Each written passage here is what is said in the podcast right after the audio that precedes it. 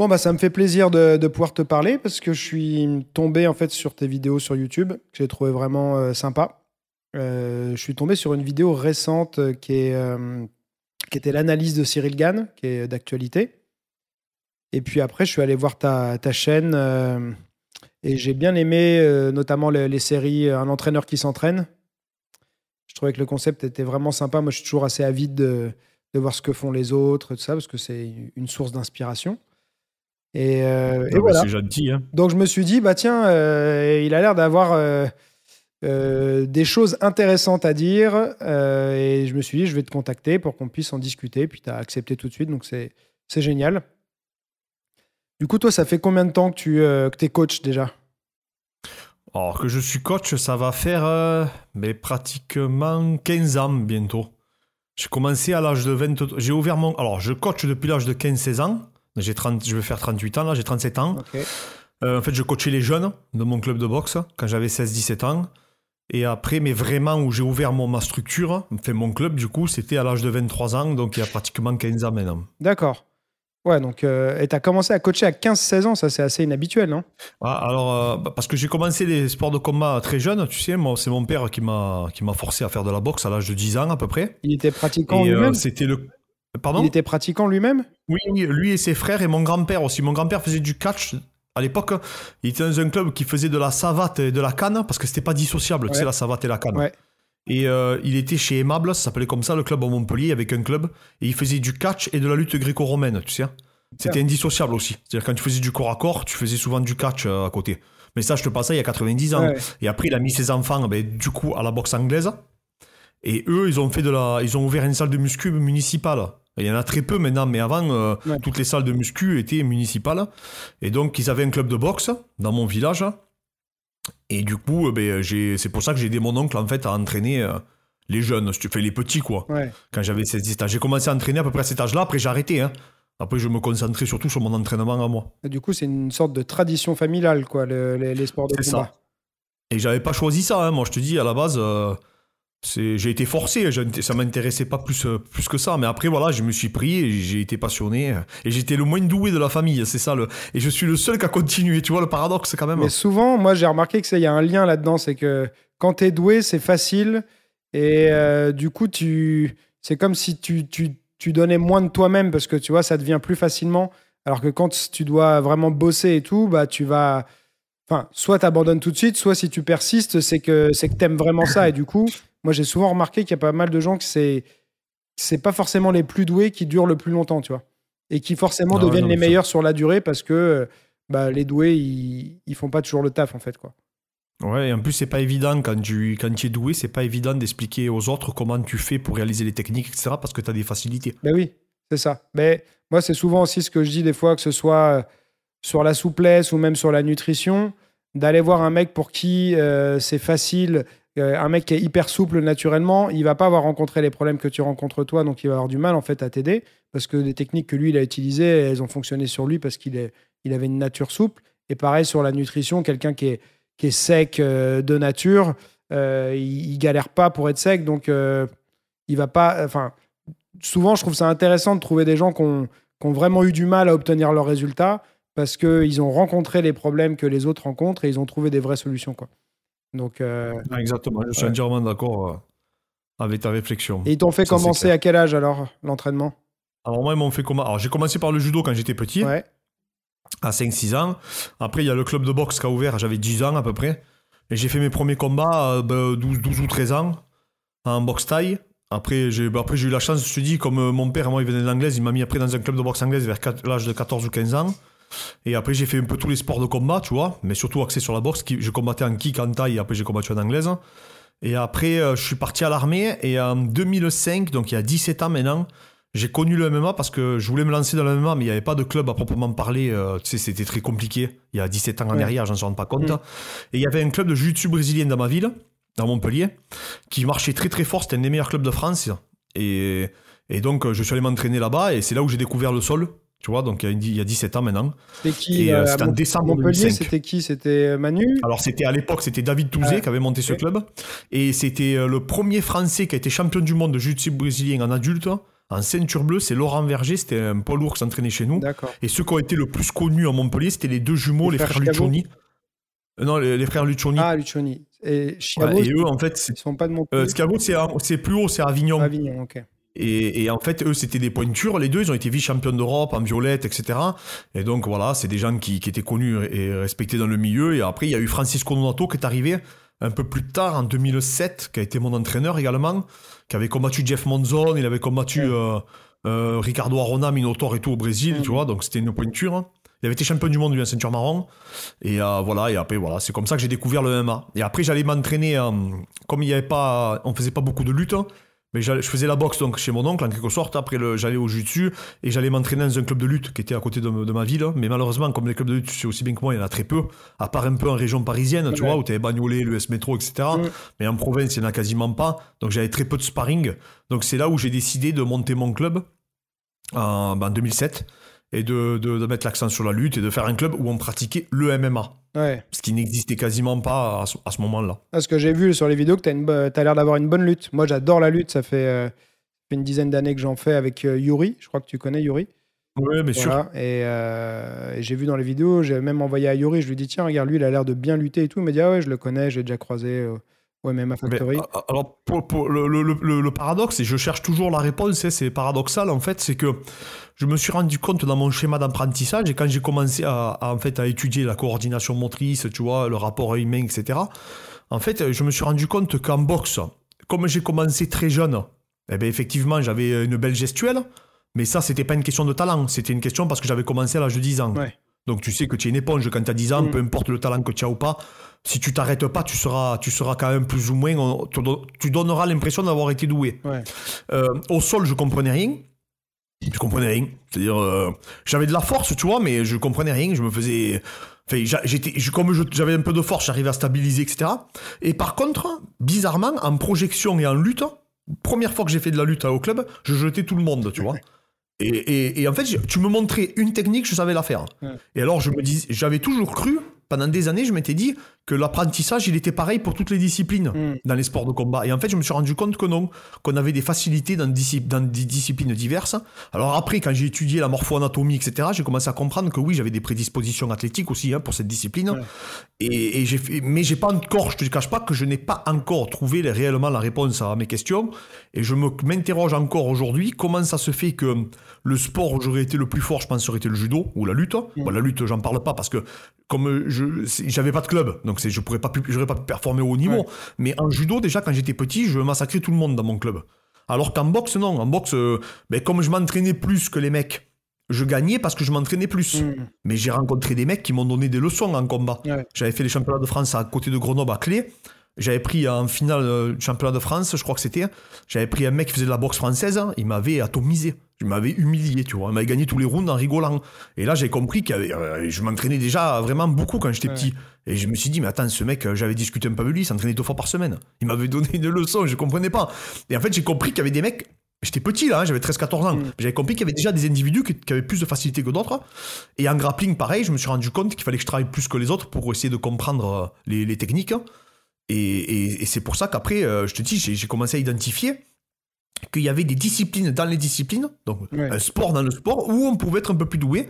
Et pourquoi pas s'aventurer après euh, à expérimenter. Bon, alors après, avec la pratique, la loi des 10 000 heures, plus ou moins, Greg, tu Ouais. le sais, euh, tu es bien partout. C'est-à-dire qu'en grappling, maintenant, ça fait 17 ans que je fais du sol.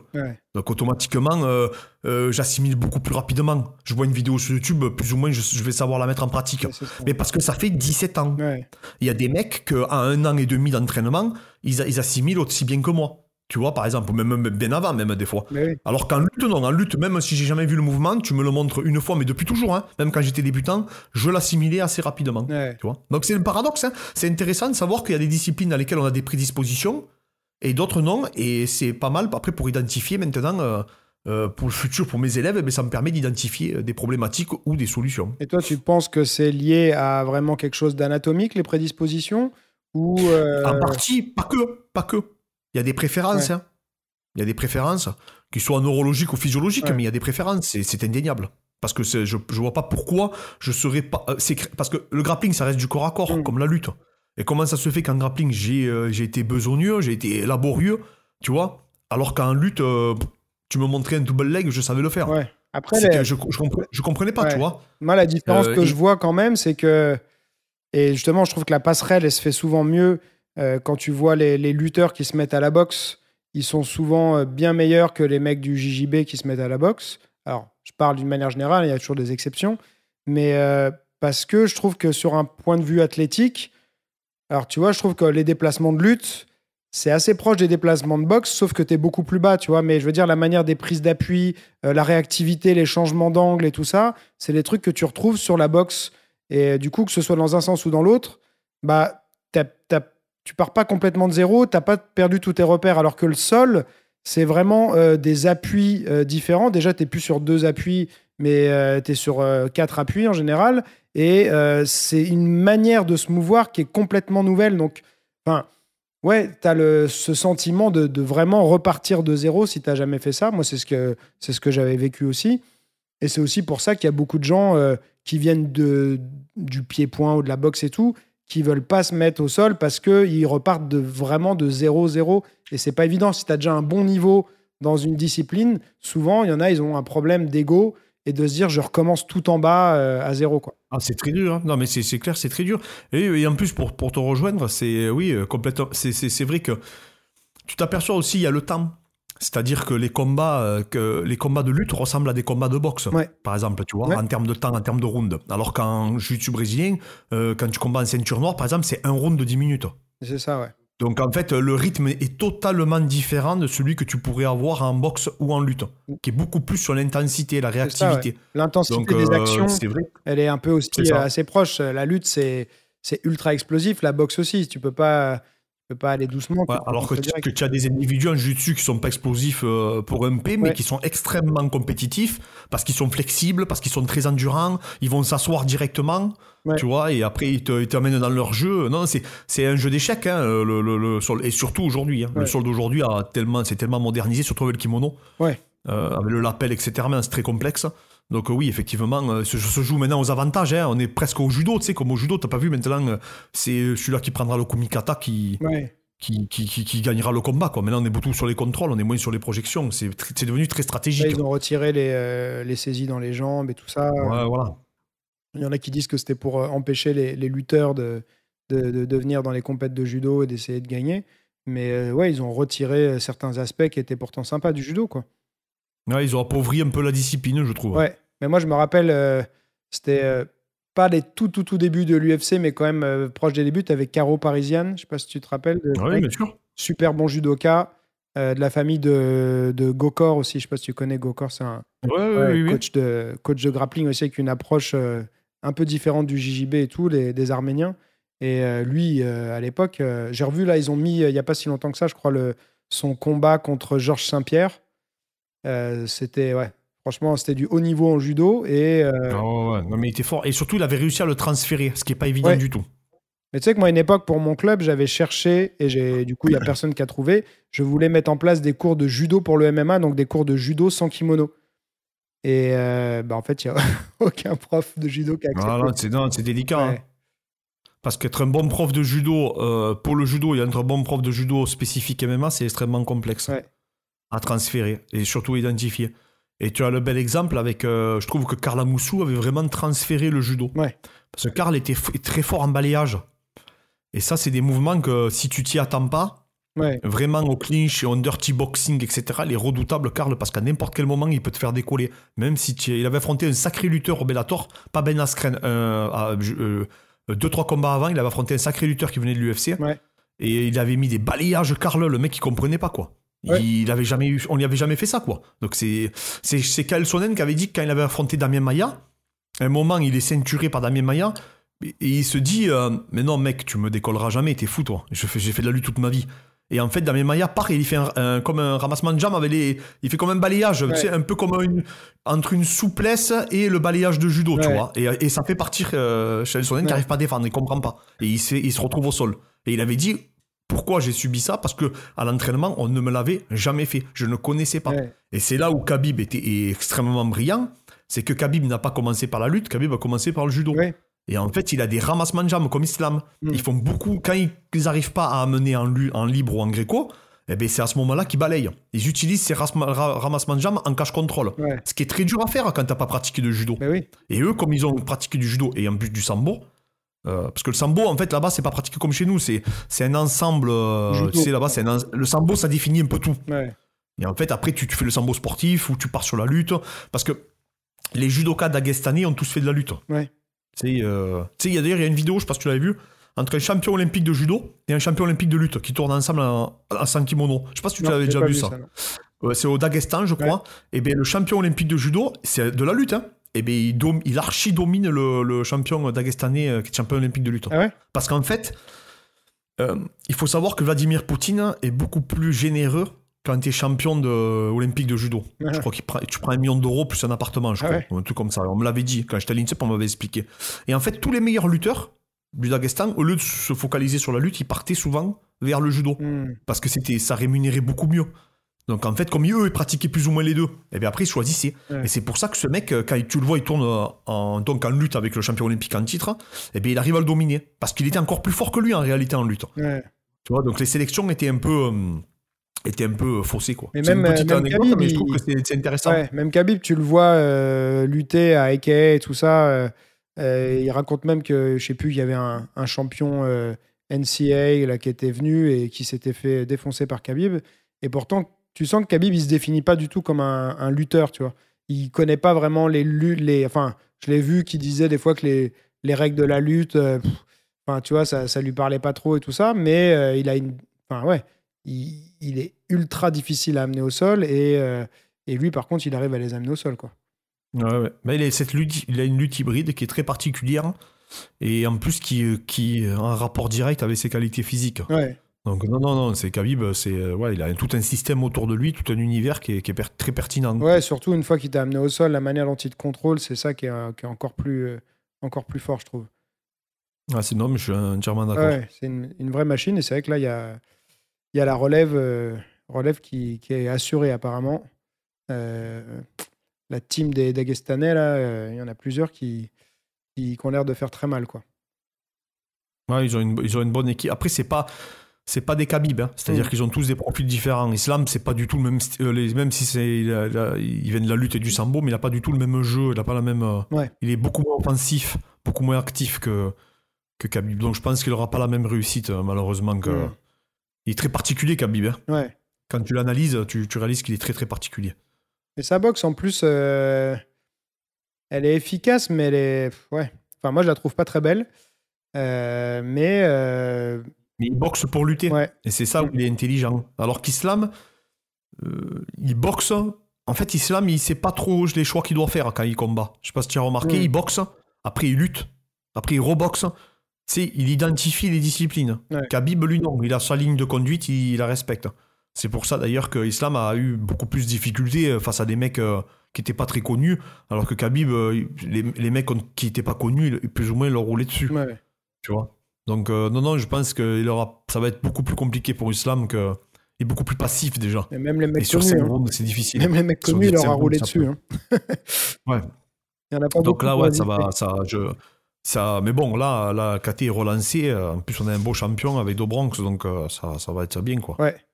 Ouais, ouais, ouais. Mais euh, moi, j'ai le sentiment qu'il va pas réussir à, à, garder sa ceinture très longtemps parce que Là, les, tous ces derniers combats, il, a eu des knockdowns, euh, il était pas loin. Euh, il était pas loin, tu vois. Chandler, euh, il a quand même eu chaud aux fesses, quoi. Ah, bah, après, Chandler, je pense qu'il a fait faire chaud aux fesses à tout le monde, plus ou moins. Quand tu vois ses combats, tu te dis, waouh, même contre Gage, mm. bon, premier round, c'est parce que je pense qu'il a fait plus une erreur de stratégie que, que de niveau. C'est-à-dire qu'il aurait dû le ramener au sol quand il était connecté contre la cage. Et lui, il a voulu aller à la bagarre. Bon, bref, pour moi, il a fait des erreurs euh, stratégiques. Hein.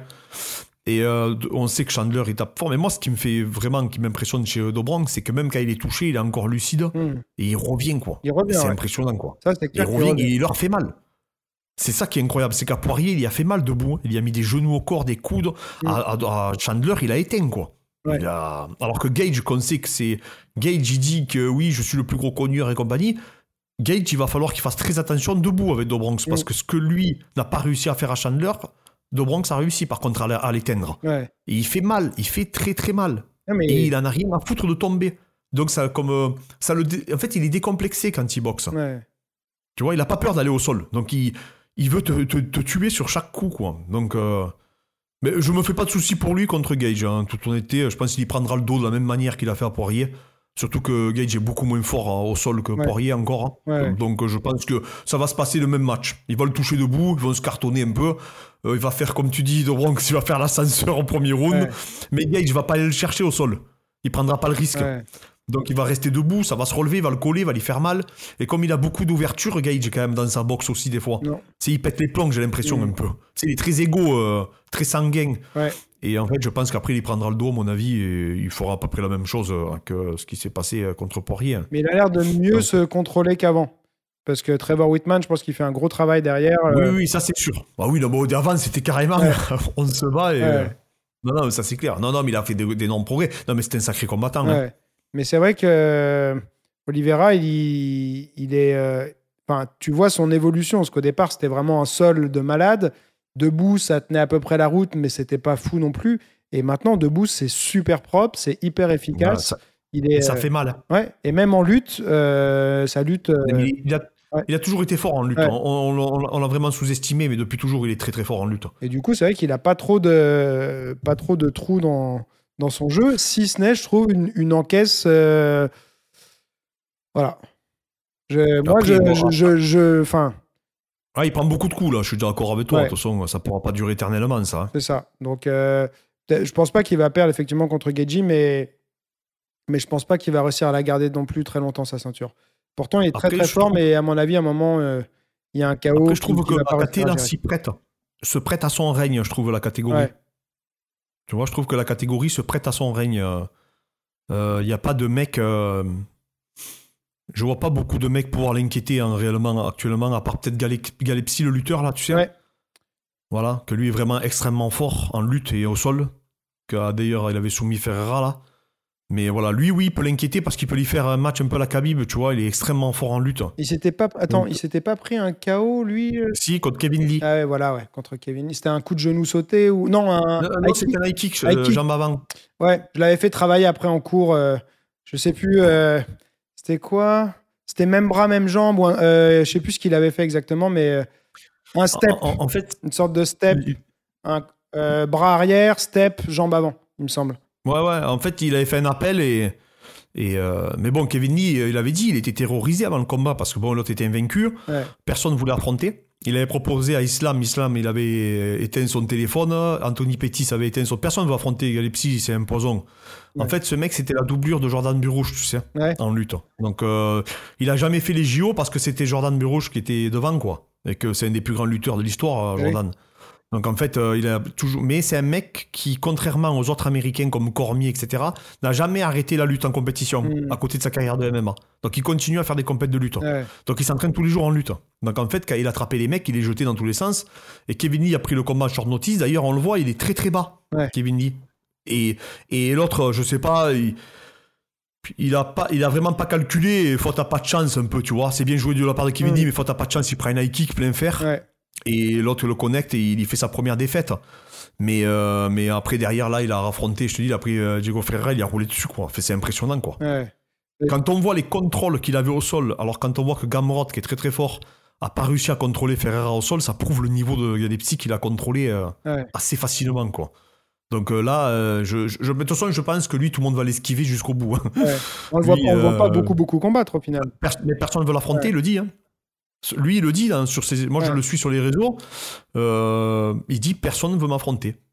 Ouais. Il est obligé de. L'UFC, il dit je suis désolé, on n'arrive pas à trouver d'adversaire. quoi. Personne ne veut l'affronter ce gars-là. C'est imposant pour tout le monde. Ouais. Donc lui, euh, je pense que lui, il va faire très très mal. Mais le problème, c'est comme je te dis, comme, euh, comme il n'a pas d'op- d'opportunité, euh, même apparemment Raphaël Fiziev, tout, il, refuse tous, c'est logique. Comme Ousmane. Il est euh, tellement fort en lutte. euh, Tu sais, c'est un mec à un niveau mondial en Ouais. lutte, vraiment pour de vrai, là. Donc, euh, je te dis, il, faisait des combats contre Jordan Burouche, il perdait 4 à 2, quoi. Ouais. C'était un extraterrestre, ce gars-là. Et surtout, il utilise sa lutte, il n'a pas oublié. Ouais. Donc, euh, c'est là, c'est un peu le. Donc voilà. Donc, actuellement, il, il a beaucoup de difficultés à. C'est Ousmane là, aussi que tout le monde esquivait avant qu'il ait sa ceinture. Euh, Euh, Oui, ouais, mais après, c'est, après, c'est, c'est compréhensible. Mais, mais, mais tu sais, celui qui va avoir un peu ce problème, c'est Covington aussi. Hein. Mm. Covington, je pense que personne va vouloir le prendre. Hein.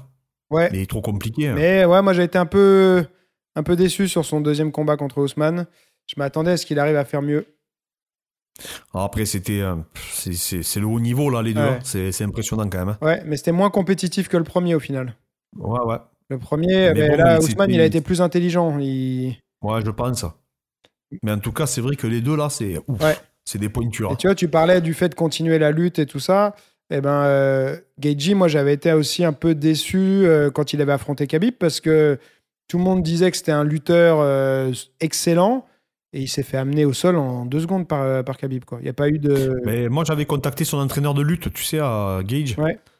Et, euh, et donc, pff, ouais, bon, j'avais contacté et tout, je voulais avoir un peu d'infos et tout. Et bon, finalement, il m'avait bon, remercié parce que je les avais encouragés. Et en fait, euh, pff, ben, le problème, c'est qu'au début, les deux premières minutes, ça allait, tu vois, il prenait bien l'esgrime et tout, il défendait bien. Mais après, le problème qu'il y a, c'est que il vrille, tu vois, en combat. Et après, Mm. j'ai vu que son entraîneur, il disait qu'il avait vrillé totalement, quoi. Il, pff, il en a, enfin, c'est très psychologique, hein. euh, C'est pour ça que moi, j'avais pensé pas qu'il pouvait battre Khabib, parce que je sais que Khabib, euh, ce qu'il fait, il le fait bien. Et quoi qu'il arrive, il le fera. Alors que Gage, euh, il y a des combats qui sont. Pour moi, il nous a fait une illusion contre Ferguson. Il a fait le combat de sa vie. Et ça nous a totalement faussé à tous notre vision qu'on avait de lui, qui pouvait aussi faire n'importe quoi. Hmm. Tu vois Et là, tu l'as bien vu contre Khabib, il baissait la tête. euh, Khabib aussi, hein, parce que c'est pas son meilleur combat non plus à Khabib. Non, hein. non. Quand tu les vois les deux, euh, à un moment, Khabib, il tombe tout seul. Ça n'y arrive jamais, ça. Mm. Il tombe, euh, il fait un coup, il tombe tout seul par terre. Fait, tu vois, c'était des fois, tu te dis, mais qu'est-ce qu'ils font, tu sais? Ouais. C'est, c'est, ils nous ont habitués à du plus beau spectacle que ça, quoi. C'était pas le Khabib qu'on a vu contre Poirier, par exemple, Ouais. qui était beaucoup plus appliqué. Il a pris des coups, euh, des gros low kicks, euh, tu vois, et c'était compliqué. Enfin, c'était laborieux pour les deux, quoi. Et après, quand l'autre il était allé au sol, il défendait même pas la garde. Ouais. Enfin, tu te dis, c'était pas possible, tu sais. Mais euh, on dirait qu'au sol, il est, euh, on dirait presque un, un débutant en termes de grappling. Euh, euh, sur ce match, en tout cas, oui. Hein. Ouais. Sur ce match, tu te dis qu'il a jamais fait de sol, quoi. Ouais, Alors qu'Al Quinta, tu voyais qu'il arrivait à recomposer la garde. Contre Khabib, il a fait 5 rounds quand même. Ouais. Edson Barbosa, pareil, il a fait 3 rounds, il se relevait, il arrivait à se scrambler. Tu vois Là, non, là, le mec, euh, il se laisse passer la montée. Fait, c'est... Alors, après, c'est plus facile à dire qu'à faire, hein, je suis d'accord. Ouais, hein. bah oui. mais, mais quand même, tu vois. Connor a 100 000 fois mieux défendu, ça n'avait rien à voir. Il recomposait la garde papillon, Connor, il arrivait à récupérer. La Kimura, elle passait pas. Mm. Euh, c'est plus, c'est physiquement qu'il a craqué Connor, c'est Ouais. pas techniquement au sol. C'est qu'à un moment donné, il n'en pouvait plus.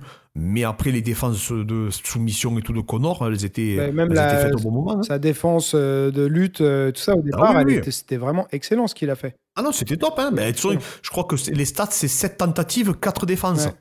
Donc, euh, il y a eu que 3 réussites. Bah, Réellement. euh, Bon, après, les gens, ils, ils aiment, ils aiment pas Connor, mais euh, je pense que c'est quand même euh, Connor qui a peut-être donné le plus de, de fil à retordre à Khabib. hein. Ah, ben dernièrement, oui. parce que. Dernièrement, je pense que oui. Ouais, il y a, je crois que, bah, enfin, tout le monde n'est pas d'accord, mais le, le troisième round, il y en a pas mal qui le donnaient. euh, Ah non, mais il a gagné. hein. Les trois juges l'ont donné à Connor. Ouais. et donc. Non, non, mais euh, je l'ai revu il y a pas longtemps. Si, si, je pense qu'il le prend. ça, ça, ça, ça- ça n'arrive jamais en fait que Khabib perde, perde un round. Donc, euh, Ouais, ouais, Bon. mais euh, non, non, c'est vrai qu'il a donné, de- il avait montré de, de très belles, de- il avait montré de belles choses pour quelqu'un qui avait arrêté deux ans. euh, c'est vrai qu'il avait montré de très belles choses. Et d'après toi, alors qu'est-ce qui se passe avec Connor? Tiens, puisqu'on parle de Connor, moi, les gens ils savent que j'aime bien Connor, Euh, même si c'est vrai que bon, avec le temps et tout ce qui se passe, c'est dur de, de continuer à soutenir le personnage en tout cas. Mais enfin, est-ce que tu crois que c'est l'inactivité qui fait que euh, c'est plus le combattant qu'il était? Euh, Est-ce que c'est le confort? Est-ce que c'est que les autres ont évolué et pas lui? Euh, Parce que, enfin, déjà, il y a quand même un changement dans son style. Euh, là, sur le dernier combat de Poirier, début du. Allez, on va dire pendant 30 secondes, on a revu un peu l'ancien Connor, et... mais ça n'a pas duré. Donc, toi, tu as une, idée un peu de, ce qui se passe de son côté? Ben, la performance, c'est multifactoriel, comme tu sais bien. Je pense que c'est un tout. Il y a le- de l'inactivité, il y a le fait qu'on fait partie d'une discipline où malheureusement on ne redonne pas sa chance aux combattants. C'est-à-dire qu'on n'a pas de combat préparatoire comme les autres disciplines. Ouais. Ou euh, en tennis, euh, si tu es Nadal, tu n'affrontes pas. au- si tu es arrêté, euh, il y a très peu de chances que tu raffrontes au premier tour euh, euh, Federer. Mm. Euh, au foot, euh, quand tu es Lionel Messi, on va te mettre contre Lorient, tu vois, par exemple.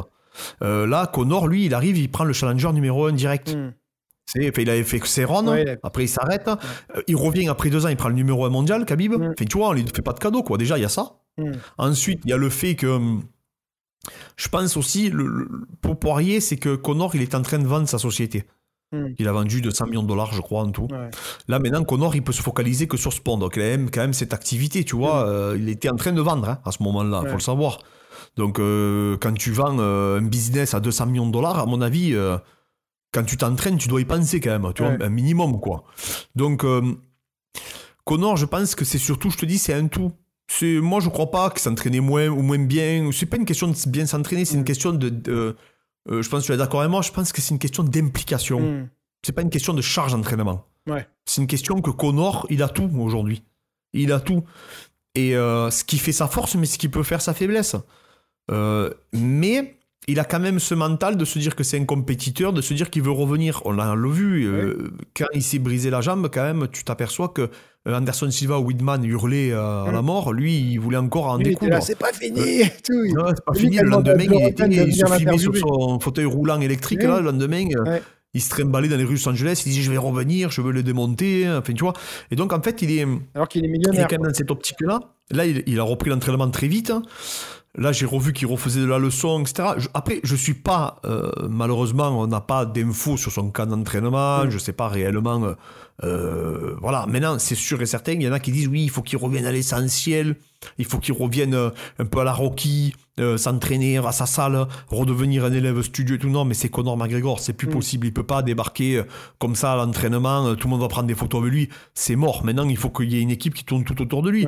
que ce soit Mayweather, De La Hoya, euh, Tyson, rappelle-toi, mm. quand on voyait les émissions de ce Canal ils avaient une équipe pour eux.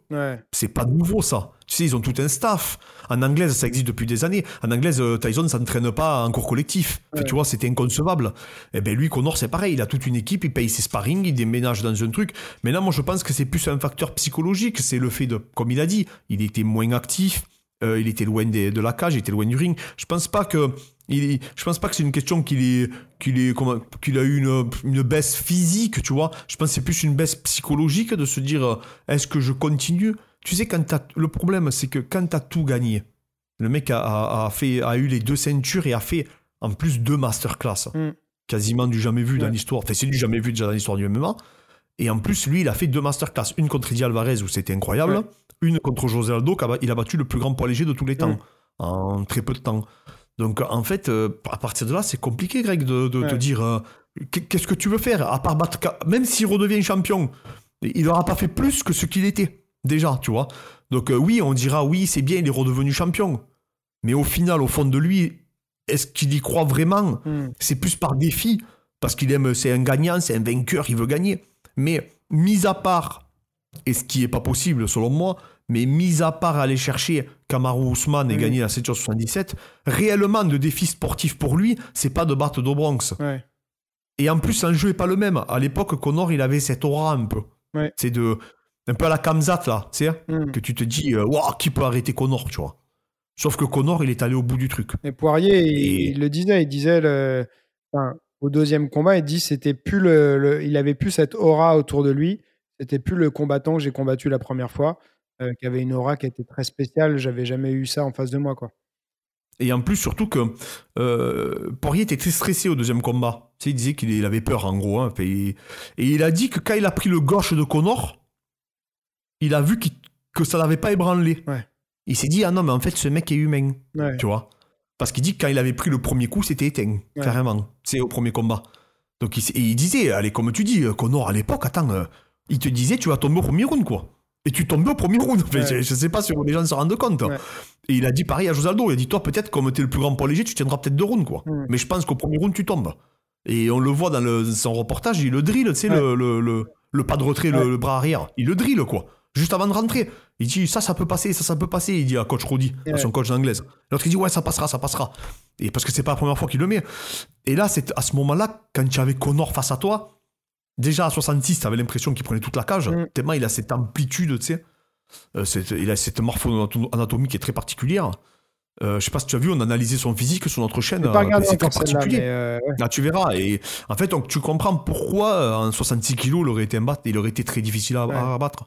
Très compliqué. Il était tellement énorme. Et il avait tout pour cette catégorie, pour réussir dans cette catégorie. Donc en fait, ce gars-là, quand il est arrivé face à. Quand il est arrivé face à José Aldo, on se disait, waouh, qu'est-ce que c'est ce gars, quoi, tu vois. Et même, tu sais l'aura qui dé- et pourtant José Aldo il avait la même aura parce qu'il était invaincu. Enfin, il avait perdu qu'un seul combat à l'époque euh, il avait pris un triangle mais il était en train de tuer le mec je me rappelle plus c'était un brésilien qui avait combattu en France d'ailleurs. Et il était en train de le tabasser. Sa seule défaite José Aldo était en train de massacrer le mec et à un moment il est tombé plus ou moins dans le triangle tu vois. Mais bon il était invaincu José Aldo depuis 10 ans il tuait tout le monde. Donc on voyait pas comment José Aldo pouvait perdre Ouais. c'était inconcevable pour nous, tu vois. Et en plus, de, et face à lui, t'avais un Conor McGregor qu'on voyait pas non plus comment il pouvait perdre. Et moi, je l'avais vu en direct, ce combat. Ouais. Je sais pas si tu l'avais vu en direct, mais c'était incroyable, quoi. Quand il est tombé, j'ai dit, non, mais c'est pas possible, il a pas mis KO José Aldo. C'est la Pas grande, José ouais, Aldo, qui n'a jamais été touché, tu vois. c'est la grande Et, époque. et si- et lui, il a fait. Et lui, il a fait, quoi. Tu vois donc, euh, et, donc, oui, comme tu dis, t'imagines, t'es à la place de Poirier, tu vois ça. Tu dis, mais attends, il va me tuer. Je peux pas affronter ce gars-là. Et il va me brûler dessus. Tu vois. Même, même, mais même Max Holloway à l'époque, Mm. qui déjà encaissé grave, Ouais. il disait qu'il était hésitant contre Connor. Ouais. Parce qu'il dit, c'est qui ce mec, quoi? Mais il était complètement fou, l'assurance. tu vois. Et... l'assurance qu'il avait, euh, ça, les gens ils se disaient mais c'est pas possible. euh, Enfin ouais, il a vraiment une arme secrète puis pour être si sûr de lui, tu vois. Mais et- mais je trouve qu'il ouais, il avait un style particulier qu'il a perdu, tu vois. Euh, Oui, oui, oui, il était. Euh, Et, et il avait, euh, il avait, comme tu dis, il avait l'activité, quoi. Donc il avait un timing qui était en corrélation avec l'activité. ouais. Et ça, c'est clair et net. Quand tu es actif, c'est clair que c'est un plus. Hein. Ça, il faut pas se leurrer. hein. C'est vraiment un véritable plus par rapport à tes adversaires. Il, est habitué, il était habitué à cette pression, il combattait régulièrement. Euh, non, il était dans le, dans le truc, quoi. Il était dans la dynamique, en fait, de la performance. Mais, et c'est euh, ce qu'a fait qu'après. euh, Après, c'est vrai que Il- moi, il caille je tout. sais pas si, si- si- si c'est lié ou pas, tu vois, mais c'est vrai que le moment où il a arrêté aussi de s'entraîner avec Ido Portal euh, euh, et d'être à fond sur l'aspect mouvement, euh, relâchement et tout ça, c'est le moment où je trouve qu'il a commencé à être un peu moins bon et, à- perdre un peu son style, tu vois, son style très bondissant, déten- euh, relâché et tout. Et maintenant, tu vois, il arrive souvent avec une garde hyper haute. Enfin, c'était pas du tout le style de départ qu'il avait. Alors, on peut faire évoluer son style, hein, et des fois avec, avec succès. Quand tu vois euh, Henry euh, Cerudo, il avait complètement changé de style. Il avait pris d'ailleurs un style un peu à la, à Connor, et c'est là où il est devenu euh, euh, encore meilleur, tu vois. Mais je sais pas si. Enfin, parce que tu sais, il y a toujours cette histoire qu'il a, il a souvent des problèmes de, cardio dans ses combats, alors qu'il a l'air de s'entraîner de manière intelligente et plus que suffisante. Et pourtant, il gère mal son effort pendant le combat. Bah, après, il y a des explications hein, qui sont physiologiques. Quand tu génères autant de puissance, c'est quasiment impossible de, de, gêner- de garder ton, de, de conserver euh, ton cardio. Mm. C'est ça le gros problème. C'est là où Francis aussi il a un gros problème. C'est qu'en fait, c'est pas qu'il manque de cardio, c'est que euh, si moi je suis pas, je frappe pas fort, par exemple, je génère pas de puissance sur mes coups à la Max Holloway, Hmm. mais automatiquement, euh, je vais pouvoir plus débiter. Ouais. Par contre, un Francis ou un Connor, comme tu sais que dans les deux premiers rounds, ils peuvent t'endormir sur le. Même s'ils te frôlent, ben c'est là où c'est particulier. C'est-à-dire qu'ils génèrent tellement de puissance que réitérer la puissance, c'est pas la même chose que quelqu'un qui, lui, n'a pas de puissance. C'est des éléments contractiles, hein. C'est des unités motrices. Donc il y a une véritable explication physiologique. Et, et Connor, il faut rappeler quand même qu'il a fait des 5x5 avec Ned Diaz, euh, alors que Ned Diaz est réputé pour lui, au contraire, ne pas taper, mais créer un gros volume. Ouais. Donc je pense que c'est pas tellement un manque de cardio, c'est surtout le fait qu'il tape tellement fort. Et surtout, alors par contre, là où je suis d'accord avec toi, c'est que Connor n'est plus le Connor qu'avait la gestion d'efforts qu'on a pu Mm. rencontrer dans le passé. C'est que contre Ned Diaz, il arrive à se gérer. D'ailleurs, à un moment, il y a un truc qui l'illustre très bien.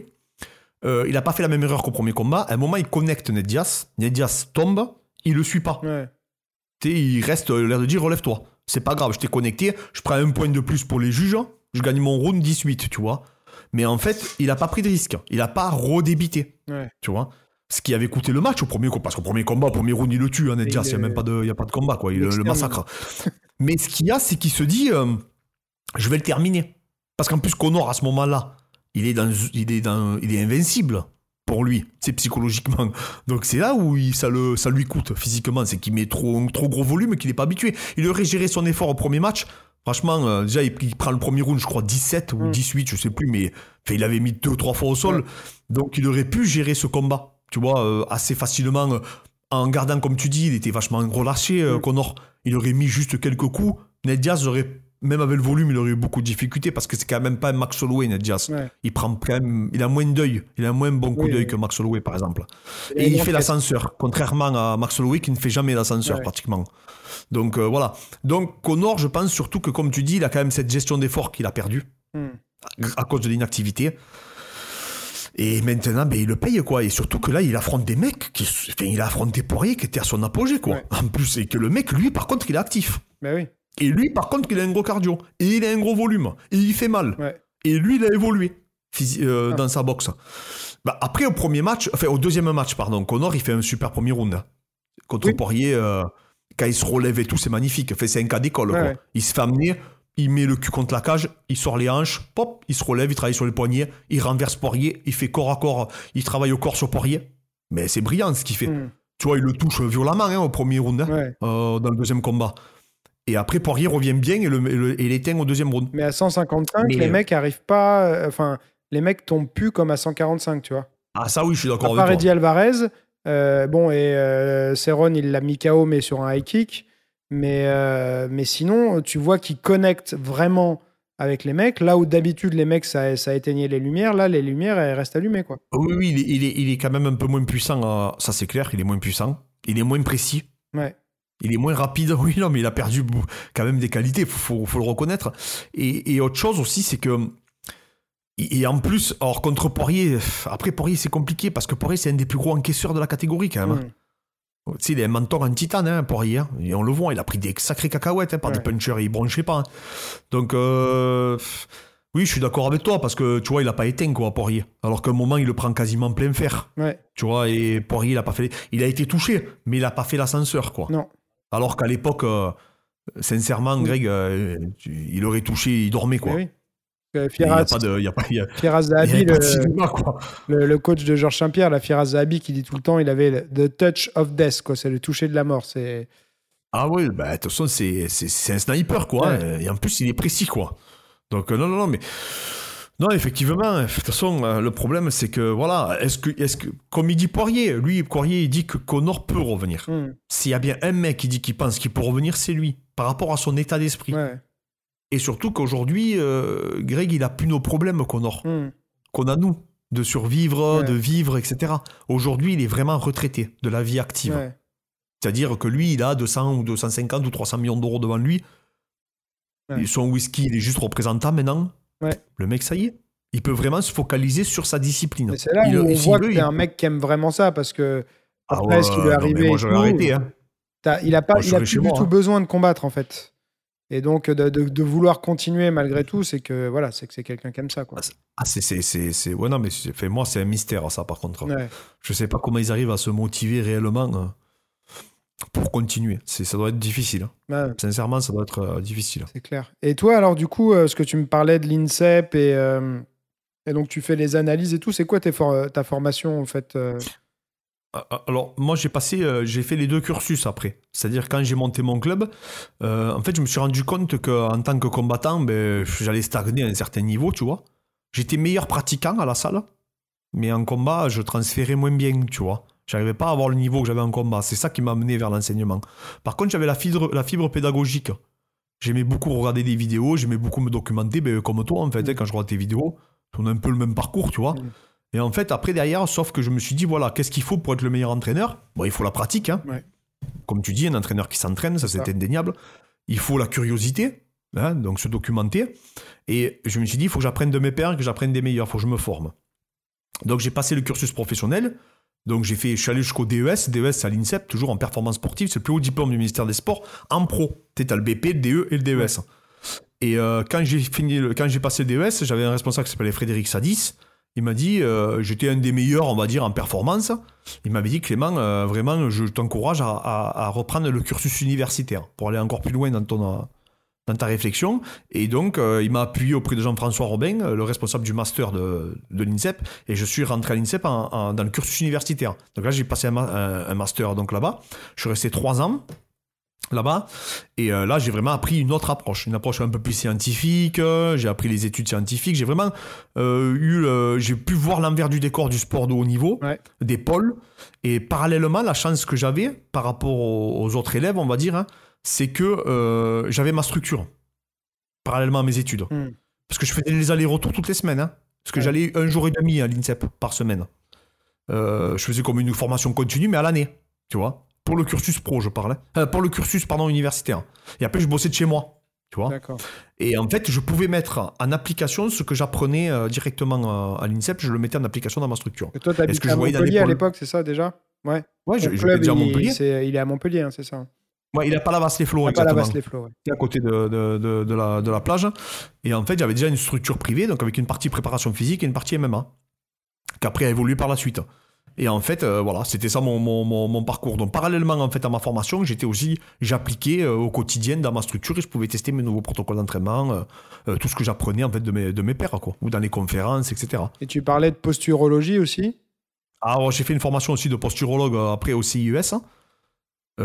c'était une formation complémentaire, tu vois, parce que je voulais apprendre les capteurs somatosensoriels, donc les capteurs principaux et pour approfondir parce que j'ai toujours été dans le travail un peu préventif, travail prophylactique, mhm. tu vois, j'ai toujours été dans ça. Et en fait, je partais toujours du principe que c'est la prévention qui amène à l'optimisation. Et euh, en fait, j'étais vraiment en quelque sorte un peu la définition du strength coach, tu vois. Hmm. Euh, c'est-à-dire, euh, tu vois, j'avais beaucoup. bon, après, on l'a vu, les gens l'ont découvert à travers notre structure, parce qu'on a des machines très particulières, tu sais. Vu, Je sais pas si tu as vu sur la sueur ou chez j'avais regardé la vidéo que tu avais fait de présentation la nouvelle salle. Et c'est ça, et on a des machines très très particulières. D'ailleurs, c'est en partie euh, Michael Gungil qui en a choisi 80%, euh, parce que c'est lui qui. Moi, il y avait beaucoup de machines que j'avais jamais testées. Donc, euh, moi, comme je parlais beaucoup, j'ai changé beaucoup de avec Michael, il m'avait beaucoup épaulé, tu vois, pour que je choisisse les, les, bons outils pour travailler. Et, et, en fait, voilà, et après, ça. En fait, comme je m'étais entraîné aux États-Unis, je voulais essayer de reproduire une salle que, que je trouverais pas ici, même que j'avais pas trouvé là-bas. Hmm. Parce qu'en fait, même là-bas, j'avais des salles, je trouvais qu'il manquait des choses dans certaines structures. Et en fait, quand je suis revenu en France, j'ai dit voilà, j'ai à mon associé, j'ai dit il faut qu'on. Ça va nous prendre du temps, mais il faut qu'on trouve tous les outils euh, nécessaires, des outils originaux ouais, qui n'ont jamais été vus dans les structures. En, unilatéral. Euh, ouais, c'est ça. Ouais, c'est, Exactement. C'est sympa, ouais. C'est vraiment. Euh, c'est, très particulier. Et, et, en fait, voilà, et, et, on est content parce que le travail a payé, parce qu'il y a beaucoup de gens qui se sont interrogés, qui sont venus dans notre structure donc pour la mettre en avant. Et, euh, et, voilà, et donc euh, ils, avaient, ils, trouvaient une autre posture. Et après, bon, ben, on, avait déjà, on était déjà assez connus dans notre, dans notre région pour la prépa. Donc on avait beaucoup de, joueurs pros dans tous les sports, euh, des combattants pros, etc. Mais surtout, les gens nous contactaient un peu de partout, tu vois. Hmm. Donc ça, c'était c'est ça qui c'était surtout, surtout ça qui était très intéressant. Et après là, maintenant, je suis plus spécialisé dans le, dans le coaching à distance maintenant carrément. Je pense que c'est vraiment ça aujourd'hui ma plus grande spécialité. C'est ce que je fais euh, carrément au quotidien. J'ai ma structure, hein, j'y étais encore tout à l'heure et je vais y retourner tout à l'heure, parce que je mets en pratique les protocoles que, que, je, vais faire, que je vais faire, euh, faire en fait à mes élèves à distance, je les teste tous en, tous en, structure. Ils sont tous testés en structure. D'accord. Du coup, comment tu organises tes coachings à distance? Ça se passe comment quand on prend un coaching avec toi? Ah ben, euh, tu sais, j'avais fait, je sais pas si tu as vu, j'ai fait une vidéo où j'expliquais un peu, bon, mais je fais un bilan, hein, en quelque sorte, avec les, les individus. Donc, je leur demande un maximum d'informations. Le but, c'est de faire comme un profilage, tu vois qui soit hormonal ou, morpho-anatomique. Et à partir de là, ben, je, crée, euh, je crée une toile d'araignée. Moi, je travaillais beaucoup de toiles d'araignée. Il faut savoir que maintenant, euh, quand j'avais fait la vidéo, j'avais 200 protocoles. Là, j'en ai quasiment 280 déjà qui sont établis. Et avec 14 euh, ans d'analyse, tu vois, derrière, 14 ans de statistiques que.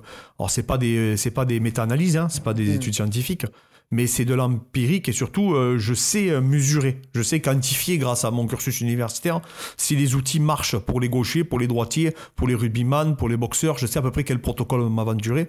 Et en, en, fonction de la morpho-anatomie, en fonction du profil de l'individu, de son travail, etc., c'est là où je vais cibler et réorienter en fait la programmation et construire donc, comme je dis, une toile d'araignée en fonction de son spécifique et même du schéma technico-tactique donc de sa discipline. C'est là où j'arrive en fait à à individualiser la, programmation. Et surtout, le plus important pour moi, euh, c'est le suivi. Mhm. C'est être disponible pour ses élèves. C'est de pouvoir répondre à une problématique donnée. C'est-à-dire que s'il n'arrive pas, euh, il est blessé par exemple à l'ischio-jambier, comment je réadapte toute la programmation C'est ça le véritable suivi. Hormis euh, le fait de trouver un programme. Tu sais, toi Greg, tu entraînes depuis des années. Tu sais très bien que dans une séance d'entraînement, faire une séance, c'est pas très difficile au final. Mm. C'est pas le plus important. Le plus important, c'est que ton athlète, tu trouves des réponses à des problèmes qu'il rencontre. Mm-hmm.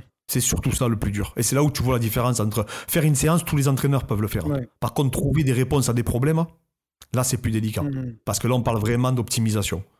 Et là, si as pas, tu te poses pas les bonnes questions, tu peux vite te retrouver euh, à pas savoir répondre à ton athlète ou pas surtout pas trouver les, solutions euh, par rapport à sa problématique qu'il pourrait rencontrer. Par exemple, il stagne en lutte, je te dis une bêtise, hein, ou toi tu observes que dans ton club, ben, le mec en boxe ça avance plus, etc. Ben, il faut que tu puisses réorienter la programmation en fonction de, des problèmes qui va t'exposer. C'est ça la véritable individualisation. C'est même pas le fait d'envoyer un programme à un individu.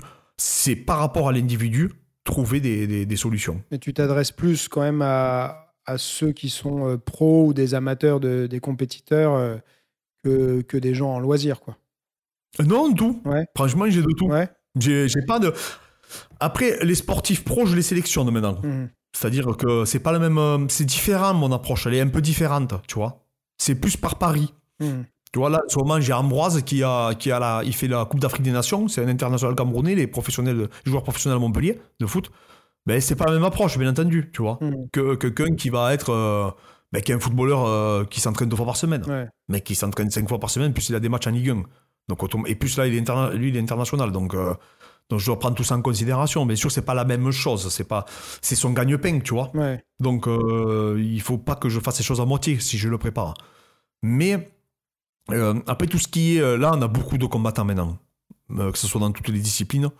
Mais effectivement, je suis obligé de pas de, ouais, je suis obligé de sélectionner en quelque sorte.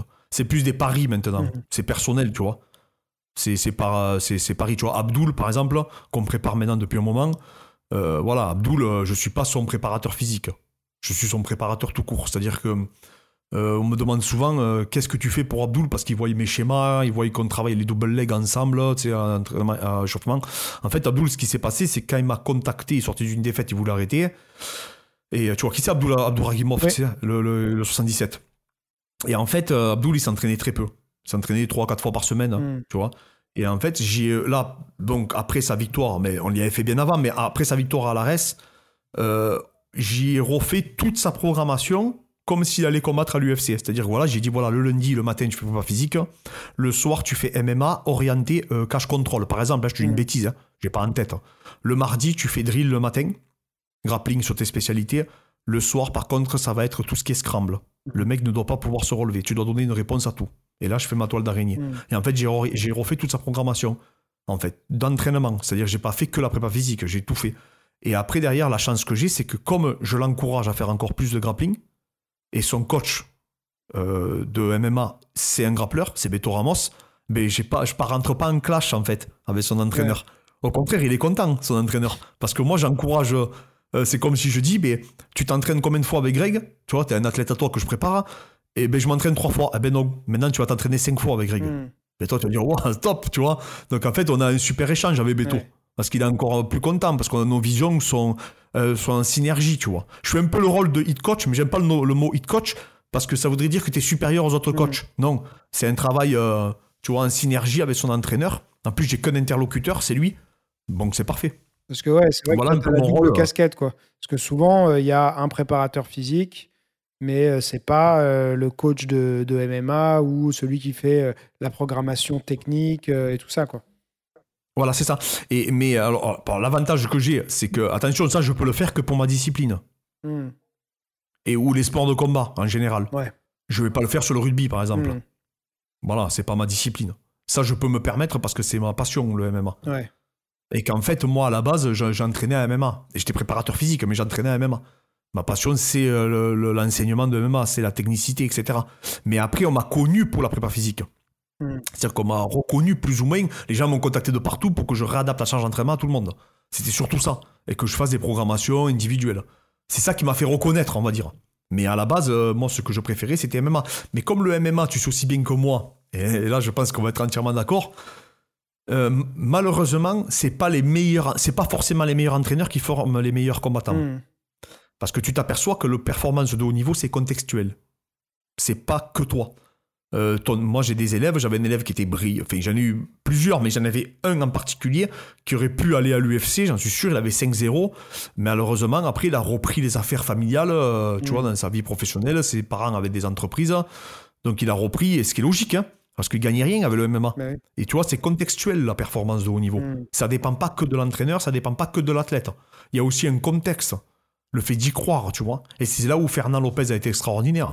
C'est qu'il a créé un contexte favorable à la performance et que maintenant, grâce à des gens comme Cyril, Nassourdine, etc., ben, tu sais que c'est possible. Ouais. Tu vois, il a montré que c'était possible. Donc le mec qui va au MMA Factory, il sait que c'est possible. Mhm. Et donc ça te crée un contexte euh, incroyable hein, au sein de, de ta structure. Ouais. Et après, si en plus tu rajoutes du savoir derrière, comme lui, bah après c'est, c'est, c'est jackpot, quoi. Parce que tu, là, tu formes vraiment des individus. Aujourd'hui, moi, Greg, je m'en fous de former des mecs. Mhm. Je te parle en toute honnêteté. Moi, mon rêve, comme toi, je pense, hein, on a tous ce rêve.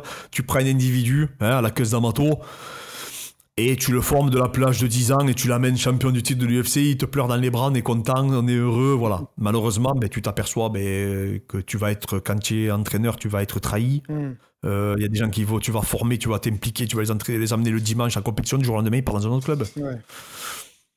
Voilà, et ça, c'est pas que moi, hein, c'est Mm. tout le monde, mais ça fait partie de- du sport. Et après, quand tu le réalises, euh, moi je m'en suis rendu malade au début, mais après tu le réalises, et après tu te dis, bon, ben c'est pas grave. euh. Et aujourd'hui, c'est les 14 ans de travail, ben maintenant, c'est les gens qui me contactent. Ouais. Tu vois Quasiment euh, toutes les semaines, j'ai deux, trois combattants de MMA qui me contactent pour que, ou venir faire un stage avec nous, prépa physique MMA, ou euh, qu'on les prépare, etc. Donc ça s'est retourné. Mais sauf que c'est des gens qui sont déjà motivés. C'est des gens que je sais qu'ils arrêteront pas. Mhm. C'est pas moi qui les ai formés. Ils sont déjà compétitifs, en Ouais. fait. Donc, euh, c'est un peu comme euh, euh, le Real Madrid qui recruterait déjà des joueurs. Tu vois, en fait, c'est le même principe que les clubs de foot professionnels, quoi. Mhm. Ils recrutent déjà, ils les forment. Il y en a qui, des fois, tu as la chance, tu peux les former, parce que tu as un centre de formation, et des fois, ben, tu achètes un autre joueur, un, un autre individu, quoi. Tu fais un transfert, quoi. Bah, après, c'est ça. Les gens, ils, ils nous sollicitent plus pour l'expertise. Et ça, c'est, ça, fait, ça fait du bien d'être Ouais. reconnu pour ça. Parce que ça prouve que le travail, ça paye quand même. Tu vois, parce que moi, je suis à Palavas et Flo, je suis dans une station balnéaire. Donc, trouver euh, le nouveau Cyril euh, Gann ou trouver le nouveau Francis Ngannou, c'est un peu compliqué. Ouais. Je te cache pas. Mais oui. Tu vois? Oui, oui. Mais Il faut pas se leurrer. Mm. faut pas se leurrer. C'est sûr que si je serais euh, dans la banlieue de Los Angeles, avec ma structure, tu la, tu la, tu la délocalises, tu l'amènes là-bas ou tu Mm. m'amènes en pleine banlieue parisienne avec la même structure. Si j'ai 200 mecs à tous les cours, je te garantis, je vais te sortir des mecs. hein. ouais. Mais malheureusement, j'avais des mecs. Mais c'était des gens qui venaient euh, pour se faire plaisir. J'avais des compétiteurs, etc. Mais là, maintenant, ce qui me fait plaisir, c'est qu'on a des compétiteurs de partout qui nous contactent. Et ça, c'est plutôt cool, quoi. Et même en boxe pro, là, j'ai, là, tout à l'heure, j'étais avec une karatéka qui a fait championnat du monde à Dubaï, Nancy. Donc voilà, ça, c'est, tu vois, c'est, voilà, c'est, c'est clair que ça fait plaisir, quoi. Ah bah, c'est clair que Ça fait plaisir parce que j'ai. C'est hyper gratifiant. c'est gratifiant et que je te dis dans toutes les disciplines, que ce soit un joueur du top 14 ou que ce soit quelqu'un qui, qui, qui, qui fait du karaté au niveau ou un boxeur professionnel en boxe anglaise comme Marlon Brun. Euh, voilà, ça fait plaisir. Ça fait plaisir qu'on reconnaît ton travail. Que de se cantonner Voilà. uniquement au MMA. quoi. Voilà, c'est ça. Euh, Et en fait, à la base, je voulais que les rugbyman, et parce que j'avais beaucoup de rugbyman, j'ai toujours eu des rugbyman. Parce que moi, je suis dans une région où il y a beaucoup de rugby, tu vois. Et euh, le combattant de MMA, mais après, ben, par la force des choses, j'ai été obligé d'accepter un peu, un peu d'autres sportifs. Et en plus, c'est gratifiant quand un joueur de Ligue 1 qui te contacte, euh, tu sais, Ouais. que le mec, il a déjà tout un staff autour de lui, qui gagne euh, 100 000 euros par mois, et qui te dit, j'aimerais que tu sois mon préparateur, en plus. Ouais. Alors qu'il a déjà un préparateur, un kiné, un ostéo, tu dis, ah ouais, le mec, quand même, il reconnaît ta vision, Mm. ta posture. Et là, c'est gratifiant. Et là, tu viens et tu fais des, et interviens sur sa programmation en essayant de limiter ben, les interférences avec le travail qu'il fait à côté. Non, non, c'est cool, c'est cool. C'est cool, c'est enrichissant, tu vois. Justement, tu parlais de, de limiter les interférences et de charge de- d'entraînement, charge de travail. Euh, pour toi, euh, comment justement tu deals, euh, enfin tu gères avec l'aspect technique, technico-tactique et tout ça de la discipline? C'est-à-dire que parce que que j'ai l'impression qu'il y en a certains qui, euh, du coup, qui deviennent presque euh, euh, amoureux du côté prépa physique, euh, accro, tu vois, aux endorphines et tout ça, et qui passent plus de temps à faire du physique que, que pratiquer leur discipline. Alors, c'est quoi, toi, tes recommandations ou ton avis sur cet aspect-là Réussir à trouver le, bon équilibre entre la pratique de ta discipline pour continuer à progresser, pour euh, travailler euh, tout ce qui est euh, timing et tout ça, et puis le côté prépa physique qui va te permettre de performer aussi. Quoi. Ben, il faut que la prépa physique nourrisse le spécifique et pas l'inverse, Hmm. comme tu dis. faut pas euh, devenir euh, un crossfitter, quoi. Ouais. Voilà, il faut pas faire cette erreur. C'est-à-dire qu'il faut, euh, être, il faut faire de la prépa physique qui va t'aider pour ton spécifique. Voilà, c'est-à-dire qu'en fait, il faut que tu aies ce, il faut que aies ce cheminement-là et cette réflexion-là. Et il faut pas, comme je dis souvent, euh, il faut pas faire pour faire. Mhm. Il faut faire pour s'améliorer. Il faut s'entraîner pour s'améliorer. Et ça, c'est très dur. Voilà. Et il n'y a pas que l'objectif. Hmm. Ça doit être des objectifs de séance. ça, objectif Moi, je faisais des objectifs avant à, long terme, tu sais. Mais je voyais que je progressais quasiment plus. Et en fait, euh, il faut faire des, des objectifs à très très court terme, ultra court terme, Mm. carrément au round. Moi, pour moi. Et en fait, voilà, donc il faut que la prépa physique vienne nourrir ton spécifique, que il faut pas que ça soit l'inverse. Il faut pas que tu sois plus. euh, si en même temps, t'es, je sais pas, un combattant pro, euh, si tu fais 7 prépas physiques par semaine et que tu fais que 3 cours d'entraînement de boxe, je crois que tu te trompes. Mm. Tu vois, je crois que tu fais vraiment fausse route, tu vois. Maintenant, euh, il faut quand même toujours garder ta discipline au, centre de la performance. Et après, derrière, tout ce qui va être contextuel, tout ce qui va être autour, eh ben, c'est un plus pour toi, c'est du bonus et ça doit t'apporter. Et au contraire, ça ne doit pas te desservir. Mhm. Parce que le, pro- le plus gros problème qu'on a en prépa physique, c'est le no pain, no gain. Ouais, c'est ça. Ça, c'est la fléau de notre métier. Mm. C'est-à-dire que quand tu vois, je sais pas si tu as vu la vidéo avec Rust, Non, ça- Euh, de la sueur, la, la sueur, celle-ci, je l'ai pas regardée encore. bon, tu regarderas, on, le, on essaye de. Il fait très peu de mouvements. La séance, elle a duré 25 minutes de prépa physique. Mhm. Il fait très peu. Je ne vais pas le tuer pour le tuer. Ça m'intéresse pas. Je vais pas lui faire faire des burpees ou de l'altéro. Pourquoi faire? Oui. Il transférera pas. Donc, ça, euh, c'est le problème. euh, Enfin, Ah, c'est le, moi, quand le je problème parfois, euh, où j'in- j'inclus un peu de prépa physique, après, moi, j'ai mes connaissances, mais je suis très, très loin de, de tes connaissances à toi sur la prépa physique. Mais souvent, quand j'inclus de la prépa physique dans un programme, quelque chose, je vois tout le temps les gens qui me disent Ouais, j'ai fait ça, et puis j'ai rajouté ta ta ta ta ta ta ta ta ta. Parce qu'en fait, ils veulent se sentir euh, complètement vidés, morts et tout ça. Ouais, je Et- sais. mais ils prennent pas en compte l'aspect récupération, tu vois. Ah non, Hier, j'écoutais un podcast qui parlait de. Je sais pas si tu connais Georges Hébert. C'est euh, Mhm. très ancien, c'est sur la méthode Oui, oui, naturelle. c'est c'était les, les bérismes, non? Oui, voilà, ça s'appelle ouais. déjà le... Et du coup, il, il racontait que bah, l'idée, c'est plutôt de pouvoir s'entraîner un peu tous les jours et donc de pas se mettre, euh, en tout cas fréquemment, dans le rouge pour pouvoir s'entraîner tous les jours, tu vois. Euh, alors, je dis pas que c'est la meilleure solution non plus, mais je trouvais ça intéressant parce que c'est à, l'opposé de ce que beaucoup de gens recherchent. Ils cherchent à se sentir euh, complètement euh, défoncés et morts à la fin d'une séance, quoi. Et s'ils Ah non, n'ont pas cette sensation, ils ont l'impression de ne pas avoir fait une bonne séance. Eh ben, c'est mon combat de tous les jours. hein. Ouais. Horrible, Moi, hein c'est mon combat de mon, ma, mon- ma page Instagram, c'est ça, quoi. Surtout que moi, euh, j'ai vraiment le physique qui va à l'encontre de, de mon discours. C'est-à-dire, quand tu me vois, tu dis, ah, c'est bon, lui, Ouais. euh, c'est no pain, no gain, euh, c'est un taré. Et en fait, pas du, je suis complètement à l'opposé. Là, il y a un mec tout à l'heure dans ma FAQ me dit, c'est quoi ton max en squat? J'ai dit, non, moi, il n'y a pas de max en squat, je fais pas mon max en squat, j'en ai rien à foutre. Ouais. Ça fait 10 ans, j'ai pas fait de, ça fait 10 ans que j'ai pas fait de force comme les gens l'entendent. Donc, j'ai pas fait du 3, du 3RM depuis 10 ans. Donc, Ouais. donc, euh, viens pas me raconter c'est quoi mon max en squat. J'ai pas de max en squat, je m'en fous complètement. Mais j'ai vu quand voilà, même que donc, tes euh, séances étaient quand même très longues.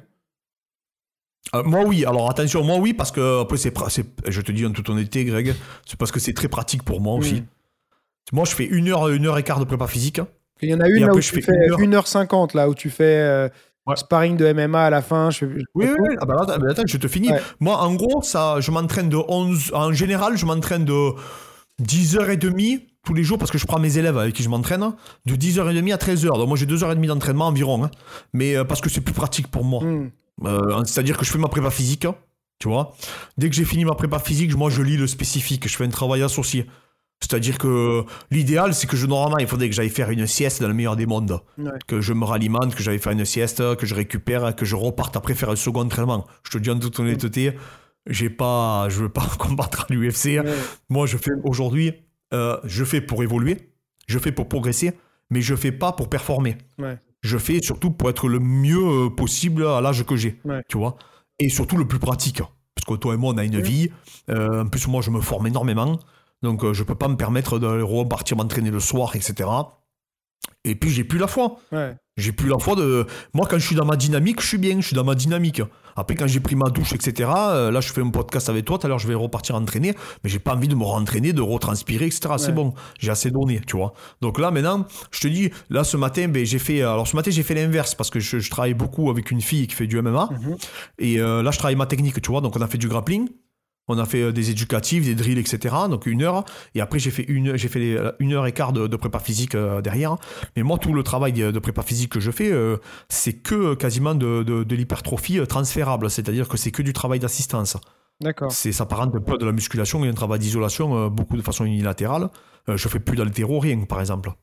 Euh, tu vois, j'essaye de vraiment, euh, comment dire, conserver euh, euh, d'épargner mon système neuromusculaire le plus possible pour pouvoir me réentraîner. Exactement ce que tu disais. Donc tu travailles dans quel, type de quel type de d'entraînement en fait tu fais au final qu'on histoire de comprendre concrètement à quoi ça ressemble? Alors moi, pour résumer, je fais euh, des répé euh, par exemple le nombre de répétitions que je vais faire, ça va être entre 10 et, 20 répétitions par exemple sur un mouvement. Ok. Tu vois, quel qu'il soit.